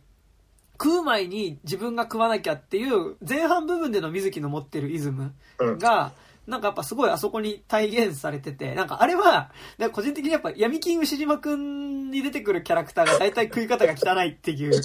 こととも結構一致するし、あとなんかもしかするとやっぱなんか俺そうとは思わずに見てたけど、やっぱ仁義なき戦いのに出てくるキャラクターが総じて食い方がみんな汚いっていうのも結構同じイズムなんだろうなっていうのは結構思ったですね。なんか正直仁義なき戦い見た時はなんか俺なんかみんななんかこう急いでご飯なんかモリモリ食べて美味しそうだなぐらいに思ってたんだけど、なんかアニメでちゃんとなんかこう改めて見せられると、でなんか多分でも俺なんか仁義なき戦いのご飯食べる描写がなんかみんなかっこんでて美味しそうだなって思ったのは、多分俺先に多分テレビ CM で永谷園のお茶漬けの CM を見てるからだと思ってて、永谷園のお茶漬けの CM ってめっちゃかっこんで食うけどさ、やっぱあれかっこんで食ってるからうまそうに見えるじゃん。多分先にあれを見てるからは仁義なき戦いの食事シーンがなんかすげえうまそうに見えてしまったんだけど、でもあれって多分そういうことっていうかさ、その戦争帰りで戦場ではいつその爆撃が来るか分かんないし、いつ自分が食べようと思ったものを取れるか分かんないから、もうかっこんで食うしかないっていうその食い方っていうのがそのまま現代まで生きちゃ戦後も生きちゃってるってことなんだよなって思ったけど、それでいうとマイナスワンの神木君は結構綺麗な飯の食い方をしてましたね。まあでも特攻隊員だからさ、ずっと内地にいたわけだからさ。そっか。いやでもそれでもそっか、他の協力する人たちもなんか海兵隊とかだからそんなにやっぱあれなのかな、ね、陸軍とかじゃないからなのかな。陸軍じゃないから。そっか。で思ったのと、あとやっぱそのすごい印象的なのがタバコの演出がやっぱこの映画すごい印象的だったなと思って、やっぱりこうドラマ入って昭和パートに入った瞬間からもうずっと画面がモクモクしてるで、オフィスもモクモクしてるし、なんかその乗ってる電車の中でも横で子供が咳き込んでもガンガンタバコ吸ってるっていうのがなんか良きこととも悪きことともいう描き方じゃなくて、本当にこういう時代だったからって描かれ方で描いてるのがなんかまずそれがすごいなんかなんだろう、その今のモラルからしたら違うモラルでのリアリティだったっていうことがちゃんと描かれてることによって、結構一気になんかこの映画のなんかアニメなんだけど昭和だっていうことに対する説得力ってなんか一気に増してた気がするし、あとやっぱ同時にこうゲゲと水木のこう関係性が変わったってことを表すアイテムっていう意味でもすげえタバコってうまく使われてて、でなんかだから一番やっぱブロマンス映画はやっぱタバコ分け合いはやんないとダメですよね。ですからね。で今度やっぱタバコと酒なんよ。でなんかさ最初だからその水木がゲゲが囚われてる状態でその牢屋の外に水木がいて、でゲゲがタバコ一本吸えくれっていうのに対してやらねえよって言って一人だけ吸うっていうのがシーンが一番最初、まあそのゲゲと水木が出会ってかなり最初の方はその出会いなんだけど、やりとりなんだけど、後半その幽霊が見えるようになってきた水木とゲゲがもう一回墓場で出会うシーンで、先に水、ゲゲが自分が持ってる酒を飲むかって言って、まあ、一緒に飲もうって言って酒を渡して、でそのゲゲの酒を水木が受け取って、その酒を飲んで、である種そのお礼みたいな感じでタバコを差し出すっていうところで、お互いが持ってる嗜好品を交換するっていうことで、そこでその2人の関係が近づいたってことが表されるんだけど、その直前でその直前とか直後に何があるかっていうと、そもそもの水木の会社の社長に当たる人物、社長じゃないか、取引先の社長か、に当たる、まあ、だからその龍河一族の、次男と会うシーンで、そこでその龍河一族の次男からは、まあ、お前が望むなら、まずその、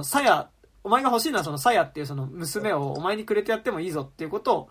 提案されて、だからなんかまあ、それって、ある種、時貞子ではないけど、まあ、結局その、なんかなんだろう、こう、より自分たちの、その、利益を上げるために、その、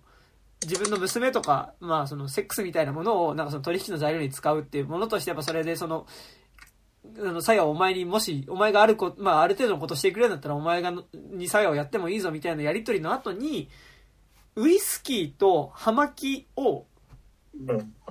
その、差し出されるね、その社長から差し出されて、でウイスキーは口つけるんだけど、もらった葉巻をその捨てようとするっていう描写があって、だからそのゲゲと水木の間で、まあ、ゲゲが酒を差し出して、で水木がタバコを差し出すって交換を行うんだけど、でその社長とのやり取りの間で酒もタバコも社長が差し出してるんだけど、これは受け取ってはいけないものだっていうところ でこれを受け取ったら自分はダメだっていうことを、もうその時点で、まあ、その水木が直感的に気づいてるっていうところで、まあ、なんかそのシーンの対比が結構その水木がもう時点では最初のキャラクターと違って、どことのどっち側のその視点になってるかっていうのがなんかすごい嗜好品で表されていて、かつ前半でこれだけタバコがもくもくしてる世界ですよっていうことを描いた上で、なんかその、まあ、ある種良きものじゃないんだけど、そのなんか関係性を表すアイテムとしてタバコを使うっていうのが、なんかめちゃくちゃアニメだけど演技してるなっていうか、なんかアイテムの使い方が、まあ、映画的ですよね、そうすごいって思ってですね、なんかね、そうなんか飯を食うとかはさ、はいはい、なんか描かなきゃいけない描写だったりするけど、やっぱタバコを吸わせるってさ、そのなんかでアニメでタバコを吸わせるってやっぱ違和感を生む道具じゃん、めちゃくちゃ、なんか普通アニメのキャラってタバコ吸いそうにないからやっぱりそのやっぱ今回その見ててタバコの異物感ってのはめちゃくちゃ際立ってましたよね、なんか風立ちぬ見た時もやっぱめっちゃタバコ吸うなと思って、やっぱアニメでタバコ吸うってやっぱ物珍しい行為だから、すごいやっぱ生えてしまうなとすごいやっぱね、だからまあこれとやっぱあとルパンぐらいじゃない、あとなんかそうですないとこで言うとね、なんかあと多分で今作すげえ水木がタバコ吸うっていうのも多分そもそもの水木しげる自体が結構ヘビースモーカーだったみたいなところともね多分重ねてはいるんだろうしね。なんかそこら辺はすごい良かったですよね。なんかね、なんか演技しとるなって感じがしました。なんかなんだっけ、なんかその結構なんかそのなんかカットの作り方とかもなんか割とこうなんか後ろに何かなんか後ろの建物に何かいそうみたいなところとかの撮り方とかもなんかあんまりこうなんだろう。割とちゃんと実写で撮ってますみたいな感じのカットサイズで、であとほらなんか思い出した、あれ一発目でそのトンネルに入る瞬間に、それまでめっちゃ普通のアニメのキャラクターサイズだったのに結構ドン引きになって、でタバコ吸いながら歩いてる時にめちゃくちゃ水木ちっちゃいみたいなの見た時に、すごいめっちゃレイアウトでちゃんとそのなんか演出をしようとしてるっていう、なんかその結構アニメの映画ってさやっぱなんかただ綺麗なだけな時もすげえあるから、すごいこうやっぱなんかカット割りみたいなことがすごいなんか実写的なカット割りをトライしようとしてるなと思ってすごいそれが、なんか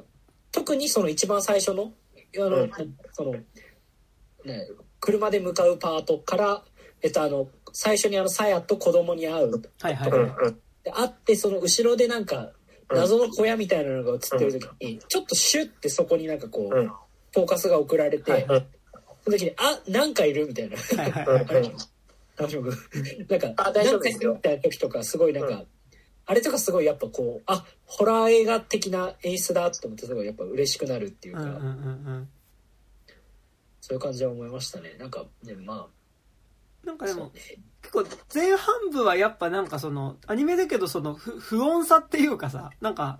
ちょっとこう何か変なもん映り込むそのねなんかそのさっきのタバコのシーンもさなんか横でさっきまでなんかこうタバコの煙に咳き込んでた男の子がふってなんかトンネル入った瞬間になんか違うなんかこう幽霊的なものになってるとかってさなんかちょっとこう映り込みの不穏さみたいなのがちょっとやろうとはしててねなんかね前半部分後半ド派手になんかもう普通にガンガン出てくるからさあれなんだけど前半部の方がなんかだからそこら辺はすごい良かったよねなんかね。そうね、やっぱ後半はそのやっぱ屋上バトルからタガが外れるから見てる方があてかあれはもう そういう意味でよくできてるなって思ったよ、うん、なんかそのやっぱあそこだけさガチョウも異質じゃないですかちょっと、うん、完全にそのなんかちょっと荒々しい線になってバトル漫画っぽい感じになるじゃないですか、うんうんうん、やっぱあの時にあなんかこれまでと見てるものと変わりましたって多分なんかこう、うん変な方だけどバカでも気づくように作ってあるんだってすごいそこが良かったですね。なんかここからはやりますよバトルアクションをっていう例えばこれがありのワールドにしますよってこうやっぱ宣言だと思って、うん、でも胸骨出してきたらもうさあもうこれありなのねってすげえなるもんねそうでもなんか本当あれはもう大怪獣バトルだからね、うん、それが本当なんかさその割とアクションのシーンがほぼ胸骨 VS 胸骨一辺倒なのはちょっとなとは思ったのよね。なんかあ確かにね。まあそうね。あの一番最初のシーンはまあ胸骨っていうよりはその裏軌道そのもまああれだったけどやっぱ後半になると本当に敵は胸骨がメインだもんね。うん確かになんかちょっと第二形態とかも別にないじゃん。なんかそのあそうね確かにね。ないですね。大体あの規模の大きいキャラクターは最終形態になるとむしろすごくちっちゃくなって強いっていうのがさやっぱセオリーじゃないですかなんかコアだけ残るみたいな、ね、そうそうそうあのねガンツ大阪編のヌラリションとかさなんかそういう感じでねそうねなんかで強いて言うならやっぱりその、うん、時貞公っていう悪が強すぎるせいで胸骨はまあ完全に、うん、あのなんか見た目が派手なだけの何かって感じでしかないのがまあちょっと、まあ、だしなんかさ胸骨ってキャラクターがその襲ってはくるんだけどそもそもがでも自分ゲゲからしたら自分たちと同じ人たちの憎しみがいいようにその差し向けられちゃってるっていうところでやっぱその悲しいキャラクターでもあるから、まあその、形態変化したりとかがね、させられないっていうのはね、わかるんだけどさ、なんか、にしてもなんか、いや、楽しかった、アクションめっちゃ楽しかったんだけど、なんかずっと相手胸骨だなっていうのは、なんか、そうね、なんか、そうですよね。なんかその、うん、最近のそういう映画とか、そのアクションを込めなきゃいけない映画、はいはい、やっぱ主にアニメですけど、ってやっぱそのアクション的なバトルするボスラスボスみたいなものが本質的なラスボスとちょっとずれてるせいで、うん、冷静に考えたら敵役のことを覚えてないみたいな映画とか結構やっぱあると思うんで、なんだっけな今年グリッドマンユニバースを見た時に思ったんだよ。あそうなんだ あれ見てないんだけどそうなんだそうなんかラスボスもうだからラスボスはもうほぼ倒される対象でしかないっていうかもう完全に壁だなっていう感じ、壁ね壁なんかそうねだからやっぱりそのなんかでもやっぱそのなんかでもやっぱバトルアクションも描きづらくなってきてるんだろうなって思いますよ。そのバトル的なラスボスみたいなものって要は強いだけでなんかその魅力みたいなものを描きづらいから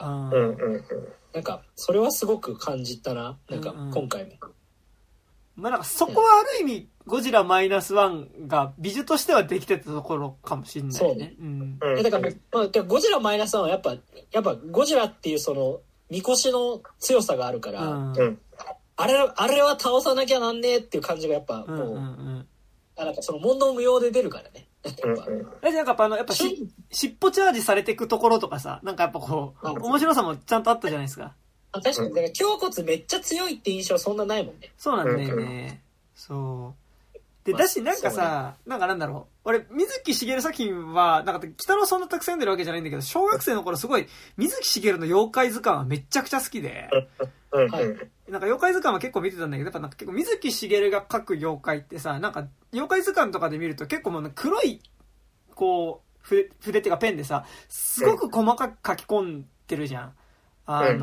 めっちゃいいね、やっぱ水木しげるの妖怪図鑑。マジで、書き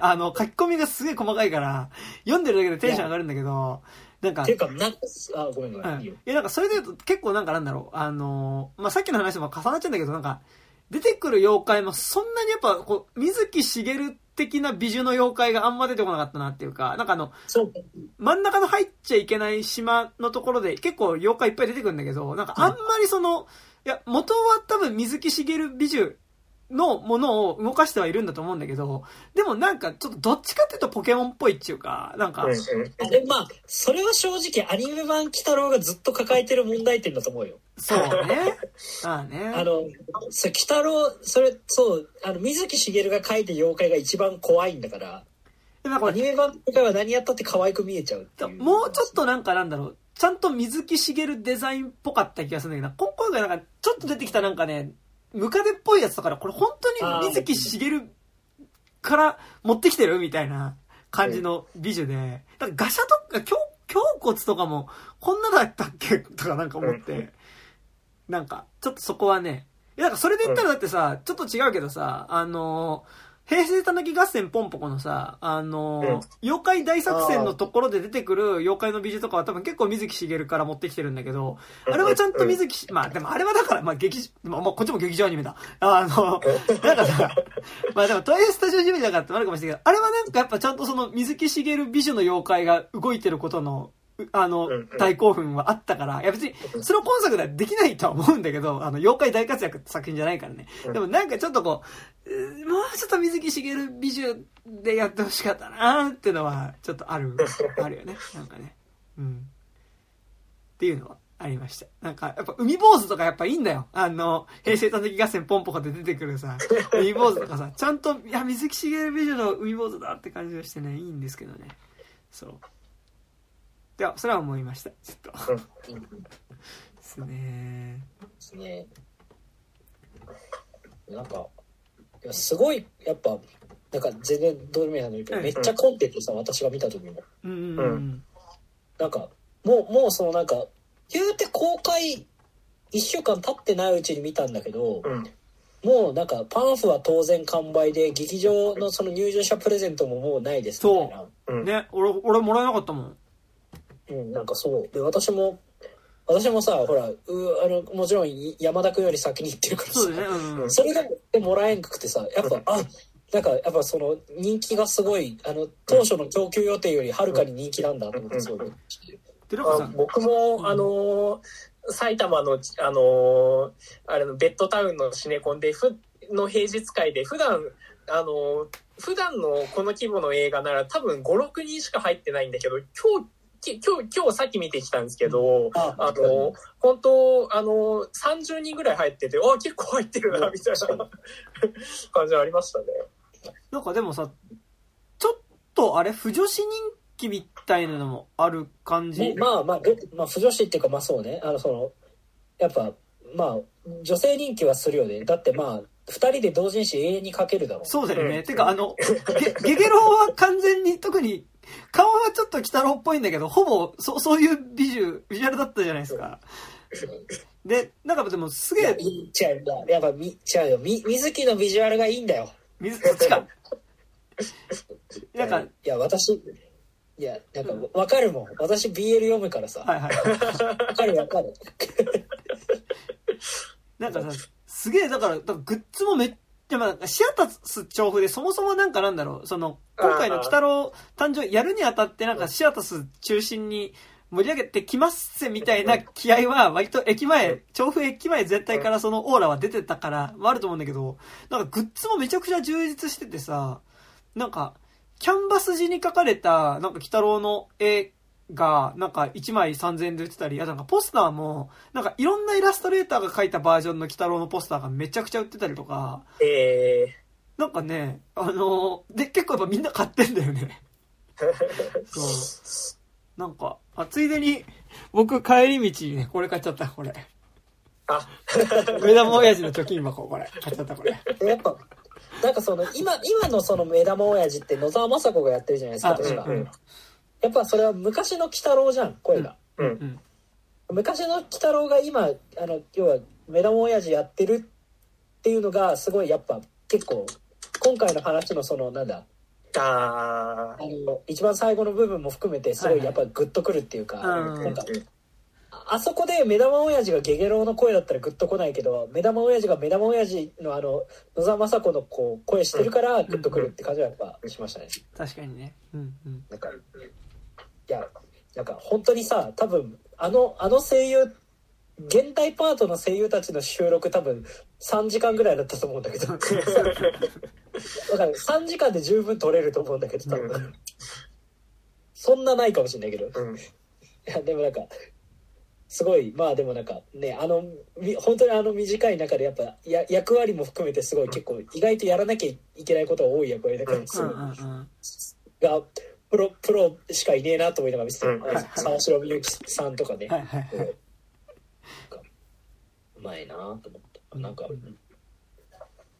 あれだよね、なんだっけ、はい、さやさんだっけ、うん、はい、声の人、あれだよね、なんか今の、スパイファミリーのアーニャとかやられてる人ですよね。あ、そうなんだ。全然違うね。だったと思う。ちょっとごめん、嘘ついてたら困るから今ちょっと一緒に調べてますけど。そう、なんか、私、東宝系ってシネコン映画見に行くと大体アーニャの声聞く羽目になりますから、まあ、いいんだけど聞きますからね。あ、そう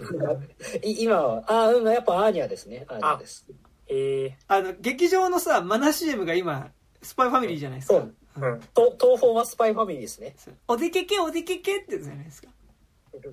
ね。はい、いやそうだからなんかやっぱそういやでももちろんアーニャの前からすごいめっちゃ上手い人なんだなとは思ってたんだけど、うんうん、やっぱ達者だなぁとすごい見てたね。だってアーニャっていくつなのあれ、なんかでも幼稚園生からね、だってまあこの振り幅なわけだもんね、うん、そうね。アーニャは小学生とかじゃないの、なんか学校行ってんじゃん、うん、あいつ。ああそっか、なんか名門小学校みたいななんか潜入してんのか今っていうか、あれフリーレンの人だよね。ずっとだよ。フリーレンもやってるよね確か。あ、そうそうの。そうですね、フリーレンもやってるはず。へえ。まあすごいね、何千歳のエルフと振り幅がいやそうね、なんかそうなんかだからやっぱり自分が一番オタクをやってた頃から、うんうんうん、よりはちょっと後の方なんですけど、うんうんうん、なんかやっぱでもなんか最近の人なんかなんだっけ、この前あれも見た時も思ったんだけど、アリストテレスもそうなんだけどさ、はいはい、うん、本当になんか声優の人の演技マジでうまいなって最近思うっていうか、なんか普通にめっちゃうまいなんだそのやっぱ声で実写っぽい演技をすることもどんどん求められてるから、うん、でそれもしながらアニメみたいなこともするっていう、こうなんかだからよりそのマルチタスク化がえげつないっていうか、だからなんかそうね、このポッドキャストで喋ったんだけど、ね、アリストテレスがもうちょっと演技テンションとしてはそのリアル寄りなものを求められる感じだったから、でもなんかそれと今作はね、なんかやっぱりちゃんと東映漫画祭りの系譜ではあるから、ね、あでもなんか東映漫画祭りの系譜だけど結構なんか割と昔の日本映画の日本映画って昔めっちゃ喋りが早くて聞き取れないみたいな、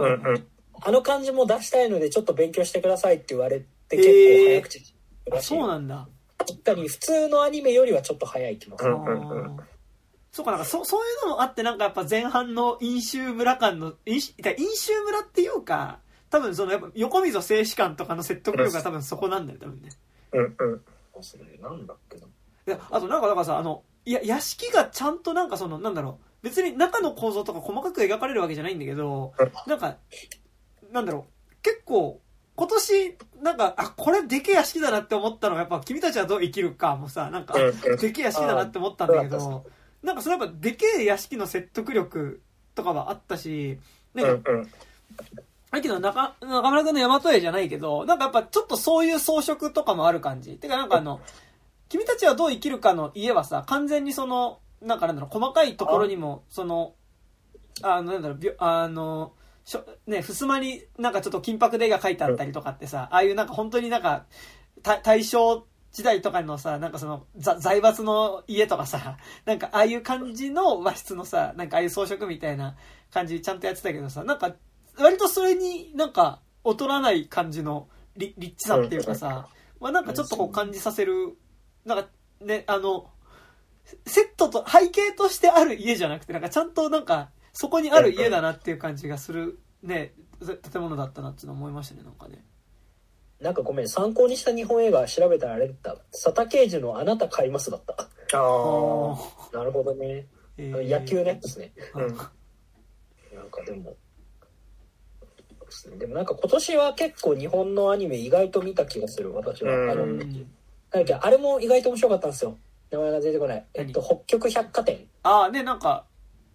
それもなんか中村くん通信してくれたね。でもなんかあれはいけてなかった、なんとかコンシェルジュみたいなやつでしょ。あ、そう、北極百貨店のコンシェルジュさんですね。なんか西村土香さんの漫画の、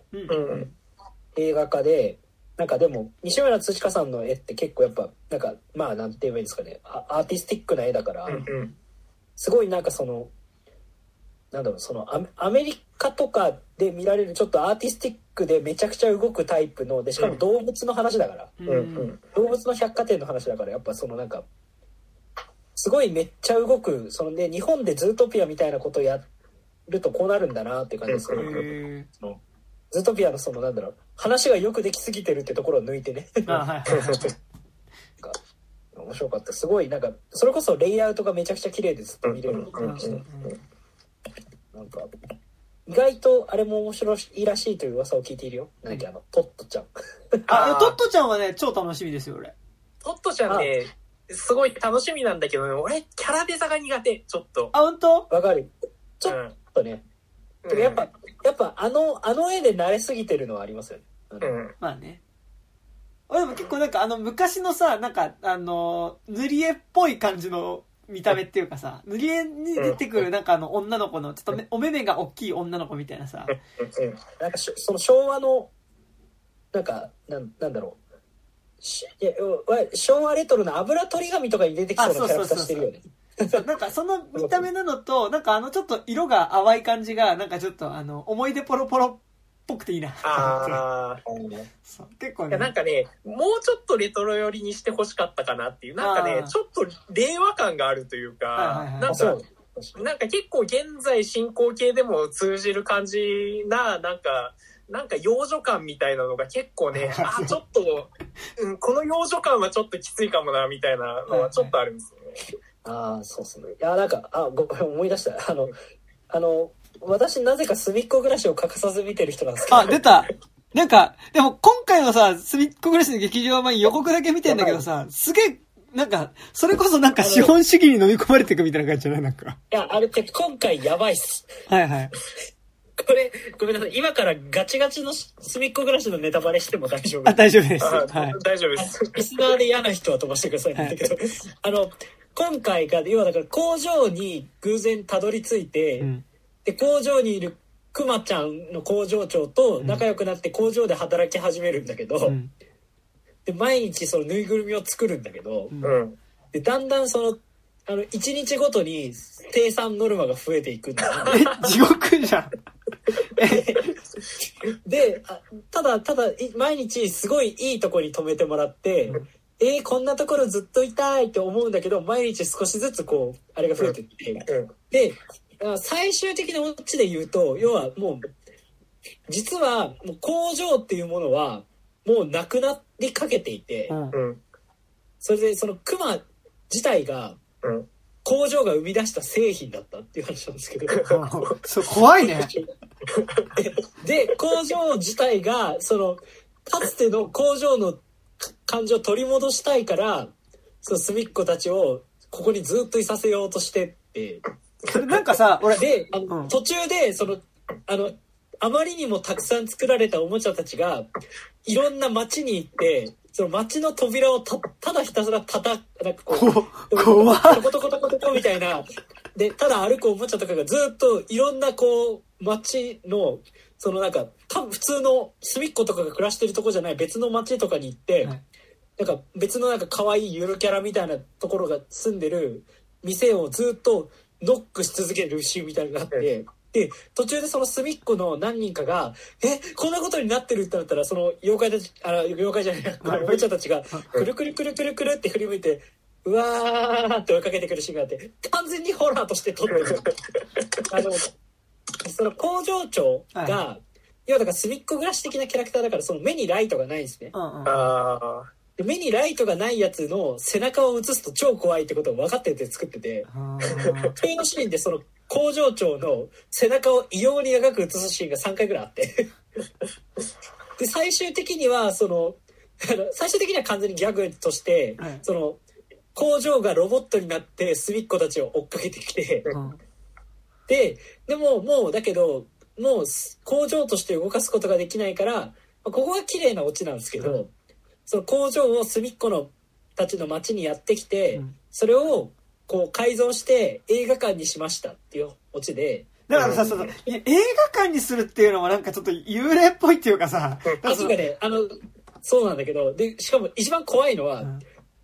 全てのエンドロールが終わった後にその工場の顔が出てきて要はこの映画館がもともと工場だったみたいなこうオチなのよ怖っ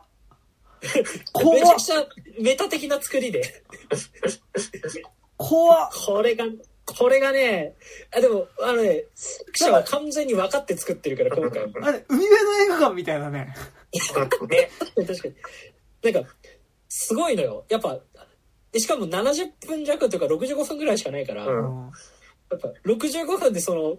なんかものすごくハイスピードの絵本を読ませながらどんどん怖い話が展開していくっていう、うん、なんかそれってさなんか、うんまあ、明らかに今でも子供向けに作ってるじゃん予告とかまあそ子供見に行ってさどうなんだろう、ね、いや私は正直ごめん平日の9時ぐらいに見てたからもう全然 おじさんしかいないおじさんとお姉様しかいなかったけどだってなんか劇場予告とかさこの工場なんか変だぞみたいなさなんかすごいこうあれ何煽ってんのあれそういうこと煽ってるいやもうそうねいや子供の感想は確かに知りたいですよねなんかすごいねなんかそのなんか明確にその資本主義のが行き過ぎると良くないよねってことともうそれは社会と合ってないよねって言ってでそういうもう資本主義の名残みたいなものをまあなんかこうにさよならするタイプの映画だったからすごい見ながらなんだろうなついにここまで来てしまったか隅っこ暮らしと思ってだって予告見た時点でちょっとモダンタイムスっぽかったもんねあそうモダンタイムスっぽさは常にある。なんかすごかったな。なんか多分この世でこの世とか自分の TL で見てる人は5人ぐらいしかいないけど。隅っこ暮らしだってもう他見に行くものがある中でさ優先度低いよ。隅っこ暮らしは。そうね。いやなんか見たんだよね。なんか多分恐ろしく残業してもう。新宿に着いたのなんか新宿通り道なんですけど今、はいはい、新宿に着いたのが9時半ぐらいで、うん、もういいかさすがに無理だべと思ったら9時45分の隅っこ暮らしがあったっていうなんかもうその9時45分の隅っこ暮らしっていうのがまあちょっとまあやばい時間だよねまたねやばいですよ、うん、そうもうでも結構人いたねやっぱりそうでぬいぐるみ持ったお姉さんおじいさんが何人みたいなそういう層がいるんだやっぱ隅っこ暮らしは、まあ、てかやっぱ隅っこ暮らしはそのコンセプトからしてやっぱりその社会の疲れた人に寄り添うゆるキャラではあるから、ね、ああなるほどねてかやっぱその今のほらちいかわはいはいはいやっぱちいかわは隅っこ暮らしの系譜やと思いますよああまあ確かにねそれはそうだわ隅っこ暮らしがあったからできてるっていう感じはある、うんうんうん、なるほどねじゃあ一番なんか隅っこ暮らし的な時間に見れたわけですなってことは9時45分の隅っこ暮らしってことはね社会のそうだね、まあ、9時45分から隅っこ暮らしの映画を見るやつは多分社会の隅っこ暮らしではだってさ9時45分の回なんてさ残業してる人なしでしかないわけじゃんその時間に映画を見に行くってことだその前の回だよ残業してない人が見に行くのはその前の回夕方時半ぐらいの回、19時半とか6時半とかぐらいの回です。あと 9時前ぐらいに終わって、で帰れる時間ですよ。残業してない時間ですよ、はあ、そっから2時間残業した人の回でしょだって完全に、うん、いや面白かった。なんかそうすごい、いやこれはなんかそう誰かに教えたかったなんか絶対に見ない人に教えたいっていうかなんかさ、ちょっとでも興味ある人にネタバレさすがにするのは失礼だけど、ここにいる人たちは絶対見ないけど話は聞いたら笑ってくれるってわかるからさ言えてよかったですよすいません。まあでも今年だとアニメ映画だとね、一応大玉としては屋根裏のラジャーっていうね、スタジオモノックのね、うん、ラジャー一応なんかまあね、くしくも本家となんだろう、うん、俺すげえなんかスタジオポドックってさ、なんだろう、ラーメン二郎に対するなんかさ、豚山とかさ、なんか高野目とかなんか最近あるなんかこうチェーン系のなんか二郎系みたいな感じがすごいしてるんですけど、ね、なんか、ね、ちょっとあとはだからそれこそスパイファミリーですよ。あ、そうね。まあ見ないけど、それはさすがに。でも屋根裏のラジャーはなんかちょっと今までとちょっとなんかなんだろう、絵のなんか質感が違うよね。まあ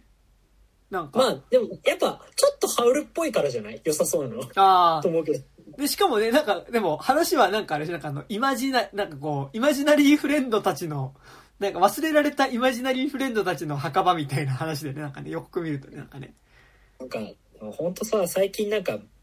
いろんな、まあゲゲゲの鬼太郎も言っちゃえばその系譜ではあるんだけどさ、はいはい、なんかさデジモンアドベンチャー02の映画をやってたりさ、うん、なんか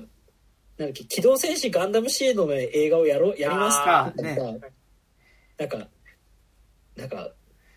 本当になんか俺たちもう30なのかと思ったりする。だからでもだからさ、私12歳なのではと思って。やっぱだから谷くんとかがさ今うん、そっか、中の人として、ね、中の人にだから同世代の人が中の人になってるし、お金払うのも言うて払えるほどお金持ってない世代でもあると思うんだけど、でもなんか、うん、まあまあ、何人かの金持ったオタクは存在するだろうと狙える層ってことだよね。ねになってきてるからだと思うけどさ、なんかでもそういうことで、だからなんかこうさ、ちょっと自分が子供の頃とかにさ、なんかこうちょっとその昔のタツノコ作品のさ、なんかをちょっとすごいこう現代版にしたみたいな、鉄火マンブレードとかさ、なんかいろいろあったけどさ、ガッチマンクラウズとか、そうあったけど、なんか元々のタツノコプロのビジュアルからはさ、ちょっとこうかなり変えて、なんかすごいこう現代風になったものとかさ、結構なんか急に重めの話にしたタツノコプロ作品とか、まあタツノコプロ作品は元々重かったりもするけど、結構さ、うん、やってたりした時になんでこんななんか昔のコンテンツやるんだろうとか思ってたけど、要はその対象に俺たちがなってるってことだよね。なんかそうだよね、うん、いやなんかさすがにデジモンアドベンチャー02は見るか5回ぐらい悩んで見なかったもん。でもなんか俺もなんか俺ね、あのデジモンのシリーズを見に行ったらなんかもうちょっとあまりにもなんかなんだろう何かを認めてしまう気がするんだよ俺は。なんかあれを見に行くことによってわかる。なんかでもほらやっぱエウレカのハイエボリューションに3つ付き合って、結果的に付き合ってよかったとは思ってるから、まあねまあね、それはね、なんかもしかしたら大人の目線で見たらあるのかなと思いつつ、うん、だとなんかね、私デジモンはアドベンチャーより02派なので。ああなるほどねなんかさ俺エウレカはまだなんか許せるけど、デジモン許せないのはなんかデジモンってやっぱ自分の入るものだから、なんか本当になんかあれエウレカは中学生の時見てたんだけど、デジモンは小学生の時に見てるから、なんかそこに懐かしいって言い始めたらもうやばいこれやばいいやなんかすごいね、なんかね、デジモンアドベンチャー02のキャラクターたちの服装を見てほしくて、なんかマジであの頃のアニメにしかない格好してんのよ、あいつらすごいね、マジででっけえスニーカーとか履いてんでしょどうせ。でっけえスニーカーを履いてるしね、ちょっとあって俺人に見せるためにいつも保存してるから。なんだよそれどういうやつだお前なんか本当にね、なんかね、マジでなんかね、どういうなんか俺 Y2K ってこういうことなのかなって最初思ったんだよね。え、うん、ちょっと待って、あー違う、こっちじゃない、もっとやばいやつがあるのよ。なんかね、本当にダサい、なんかね、めっちゃ炎がついた服着てんのよ。あ、炎がついた服やべえな。ちょっと待って、あ、ちょっと見えたり見えなかったりですね。あ、今見えてない。あ、消えた、中村くんが。あ。あ、むずいな、むずいな。これ背景なしにしたらいけるかも。うん。背景なしって、さっき背景なしにしたのに背景なしってどうやってんだ、むずい。まあいいや、なんか。ごめんなさい、すごいどうでもいいことに時間映ってるね。でもなんかさ、うん、V 門は見えるよ。V 門は見える。服装が見えない、肝心の服装が見えない、V 門は見える。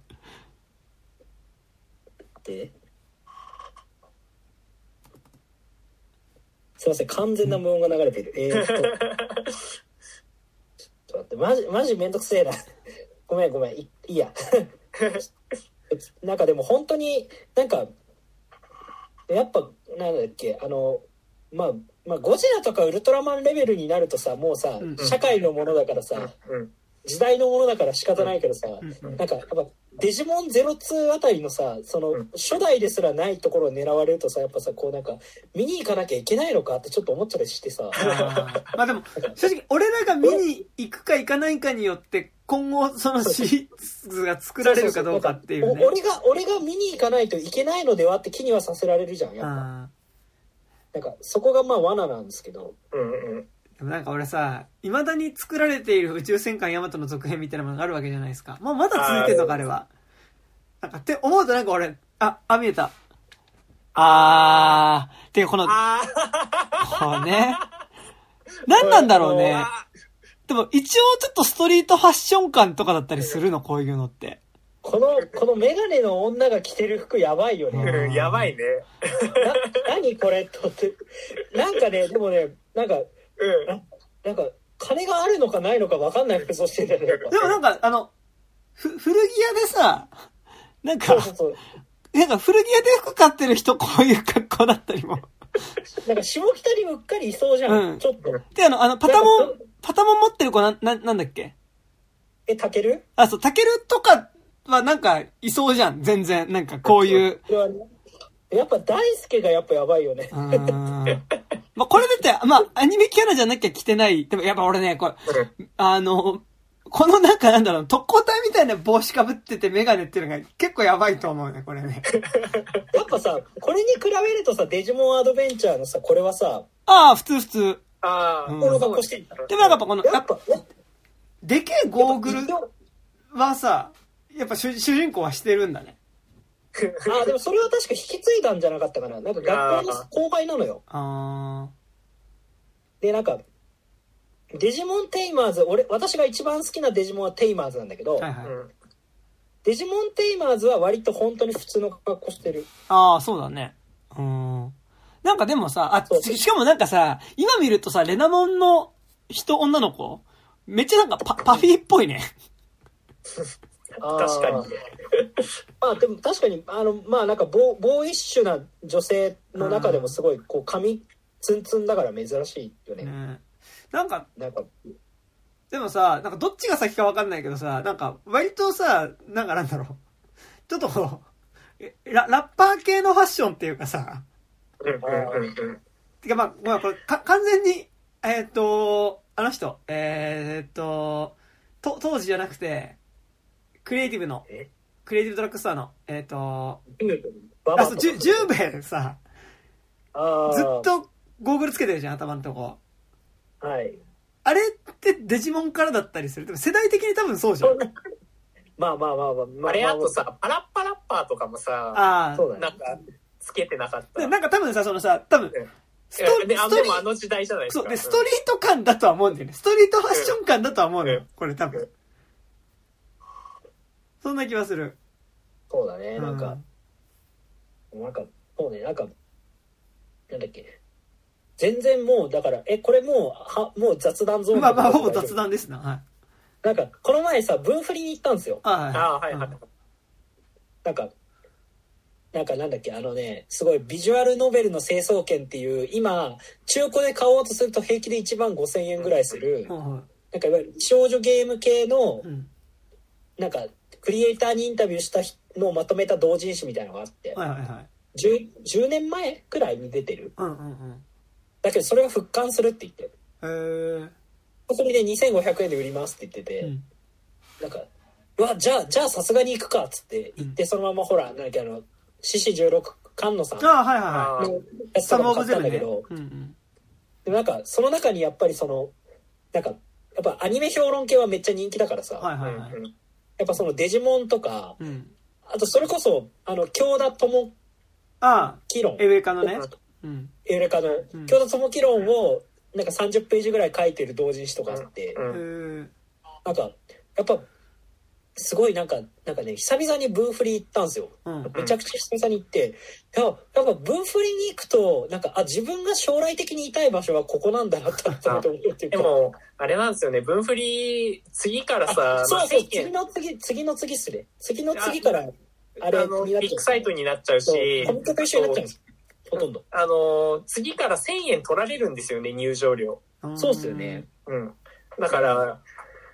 あの憩いの空間というかあの本質的なオタクの感情は出なくなっちゃいます。そう、うん、で多分あのビッグサイト行くと多分出版社とかの出店とかが増えると思うから、そうですね、企業ブースが増えてしまうのね、うんうん、いやビッグサイトに行っちゃうともう本当にやっぱ使用料も高いから出店率も上がっちゃうから、うん、そう、うん、いやだからすごいなんかそうだから次も行こうって思いましたよ、やっぱその最後の花火というか僕は基本第2会場とかしか行かなかったので、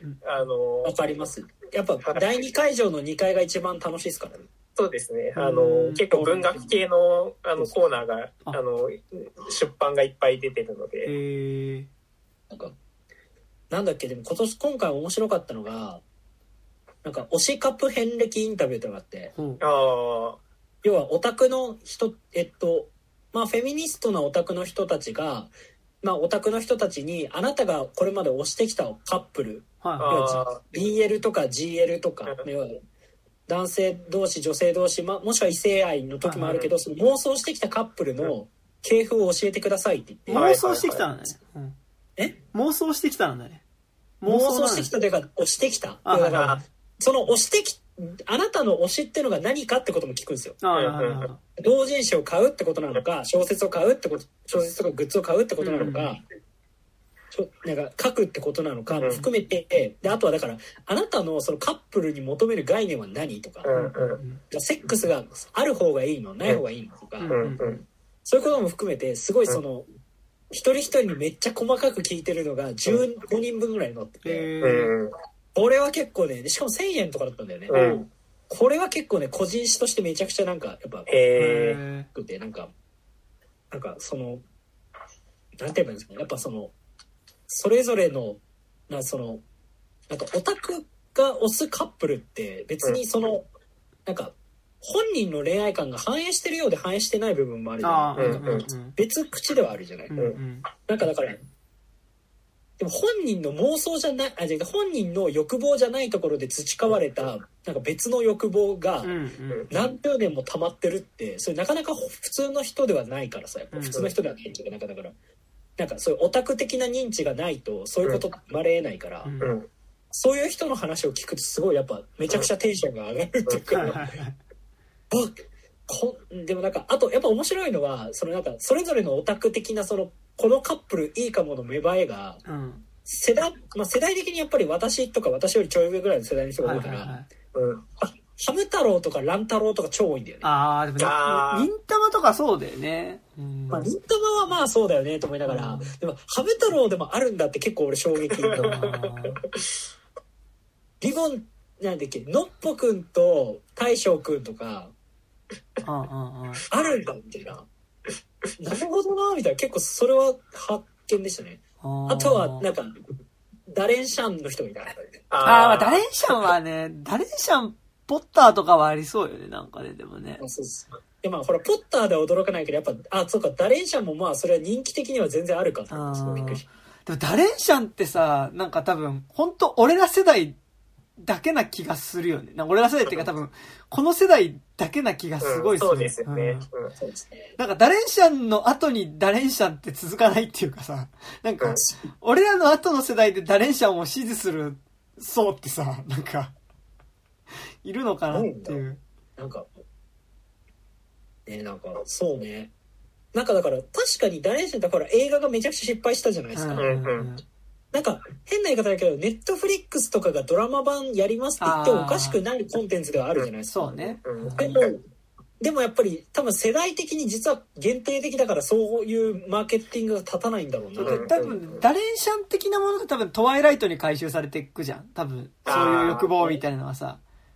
なるほどね。いやでもねそうやっぱ小学生から中学生の間にかけて少しでも図書室の住人だった人間はみんな読んでることダレンシャンだからね、うん、ダレンシャンラノベだったもんなんかそのアフターポストポッターの図書室の主なものやっぱダレンシャン、まあ、ラノベあとまあデルトラクエストとかの人もいたけど、うん、まあなんかそうね変ですな、うん、バーティミアスとかねあ懐かしい。なんかさやっぱあドンキみたいな厚さがある。あとエラゴンとかね懐かしい。エラゴンも一応映画1だけ作られてるからね。あしかもその後続編なんか何年か越しで作られてなかったっけエラゴン。いやどうだっけエラゴンはねありましたね。あとなんだっけな、まあ、いっぱいあるよねあの頃のね、うん、ネシャンさジャクソンとオリンポスの神々ねあねだからナルニアポッターあたりがまあ割とまあまあまあって感じでほらナルニアはやっぱクラシックじゃんもそうね、うん、だからやっぱあの頃ね金原瑞人役の本をひたすら読んでいたそうですね金原さんね、うん、原さんでしかないからやっぱなんかそうすごい嬉しくなっちゃったね。なんかでもなんかそうねなんかそのブンフリーってそのやっぱりなんか、まあ、本作るの大変ではあるが、うんうん、やっぱあの変な熱気に当てられてお金を1000円でもお金をポンポン出す人がいっぱいいる空間ってのがあるってのはすごいいいことだなってやっぱ改めて思いました、ね、やっぱ普段ねなんか音楽とかさそのなんか今配信 0.4 円とかだから1000円いただくためにはだから1000円いただくためには2000回とか再生されなきゃいけないわけでなんかやっぱそれって大変なことなんか何かしらのメディア的なものに乗らないと無理なわけだけどやっぱあの空間に行けばもちろん 1,000 円が原価ではないけどさ、うんうんうん、なんかでもなんかやっぱあの空間に行けばやっぱ頭がこう頭じゃないかごめん財布の紐が緩くなった変な人たちがなんか熱病に浮かされたようにうわ 1,000 円安い出しやすっていっぱい言ってる空間があるっていうのはやっぱりすごいこうやっぱ嬉しいことだなって改めてすごい思いましたね。やっぱなんかその財布の紐緩むゾーンっていうのはやっぱ各々がありますからねやっぱりね、うん、そうなんかやっぱなんかね私そのボードゲームの同人イベント、うん、そのゲームマーケットっていうには行ってたんですけど、うん、あそこは単価が高すぎるっていう、まあ、ボードゲーム高いもんね、うん、だそれはボードゲームだからねめちゃくちゃお金かかるからさやっぱカラー印刷だし、うんうんでボードを作んなきゃいけないからやっぱ基本2000円以下はない場所だからさ、うん、で2000円が最安だからさ、うん、やっぱ1万円持ってくと、うん、大物1つ買ったら終わりだし、うん、小物3つ買っても終わりみたいな感じだから、うん、やっぱそこに比べると分振りって1万円でなんか8冊とか買えたんですけどねやっぱそのこうそうね、なんか自分がバカになってる感覚がすごいでもね文振りねオリジナル自作の刺繍とか出してる人は結構ね想定とかこだわる人が多いから、ね、それはあります、ね、刺繍は高いんですよねすごい刺繍は高いっすね、うん、それこそなんか一番1号会場1の方、はいはい、そうそうそうそうそうなんかね、なんかすみません、なんか急に分振りの話をしてはいはい、分振りはね、あの出店者側で紛れるとね、あの先に買い物できるんです。ああ、なるほどね。なんか まあ、それはあのいわゆるコミケとかでも言いますよね。あれはですね、あの僕知り合いにあの分振りたまに出店する人いるんで、たまに売り子として手伝ってて、先にあの用意して、もうみんなそれ目当てで好きな、あの逆にあの先に目当てのものだけ買って、あとはもうゆっくり店番してるっていうね、はいはいはい、ゆっくり今日使ったお金を回収したいなって思ってるそうなんかやっぱなんかそういうやっぱ同人心があるイベント行くのって大事だなってすごいやっぱ改めて、なんか本当になんか自分が気づけば商業主義にどんどん紛れていかざるを得ないからさ、生きてるとなんかすごい思いましたね。なんかそんなところか、そんなところですかね、ということですかね。ね、すいません、どうでもいい話で。まあという感じで、まあ、はい、ゲゲゲはまだ多分全然かけてそうなのでね。なんか年明けまであれでしょ。うん、ね、なんか SNS で評判いいからね。うん、なんかすげえ、ね、今日割と3人で喋ったからなんか結構ちゃんとなんかなんだろう、もうちょっとなんか戦後の話とかなんかこういろいろ話したけど、なんか普通にまあまずエンタメ作品として超面白いので、ね、なんか結構。ずっとかけてそうな感じは。多分ね、上映回数自体は減るかもだけど、多分1日1回どっかではかけるみたいなのがありそうなので、ね、ちょっとどっかのタイミングで見ていただきたいですね、これね。うん。もう、なんか、順番はゴジラ見てからゲゲゲがおすすめですね。うんうんうん。ゲゲゲからのゴジラは多分ちょっとこの、より、はぁっていう感じがちょっと強い気がしますね、だから。ゲゲゲ見てゴジラ見たらもう一回ゲゲゲを見る羽目になるっていう、うん、いやゴジラはね本当にねまだ言いたいこといっぱいありますからねそうなんですね。でもまあね、すごいでゴジラも大ヒットなんですよねきっと、うん、だから海外でめっちゃヒットしてるんですよね確か。あ、そうなんだ、まあ、へえ。アメリカの評判いいのはわかるけど、あれってさ多分兵士のさ、人殺すっていう能動的な方にさ重きを置いてないからアメリカで受けた気はするけどね、確かにね。それはそうですね。全米公衆1位なんだ。へえ。あ、そう。へえ。すげえな。まあレジェンダリーゴジラでちょっとゴジラ慣れしてたってのももしかしたらまあネット上としてあるかもはっては気はしますけどね。でも次のゴジラコングひどそうだけどね。ああ、そうね。なんか一緒に走ってたよ。皆さんロッキーとアポロを思い浮かべてましたけど。そしてなんかもうなんかさ結構やっぱレジェンダリー版すごいなんか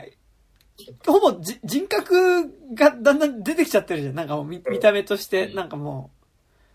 う、なのでまあそういう感じですよね。まあまあ、うん、そんな感じですよね。まあ、というわけで、はい、ギリギリはもう一回見て、はい、ギリギリはぜひ見てくださいって感じですかね。はい、すごい、何回見ても面白いと思う、ギリギリは。そうだね。まあ、2回ぐらい見ても良さそうな感じだよ。でも、ちゃんとさ、その、ストーリーの、なんて言うんだろう、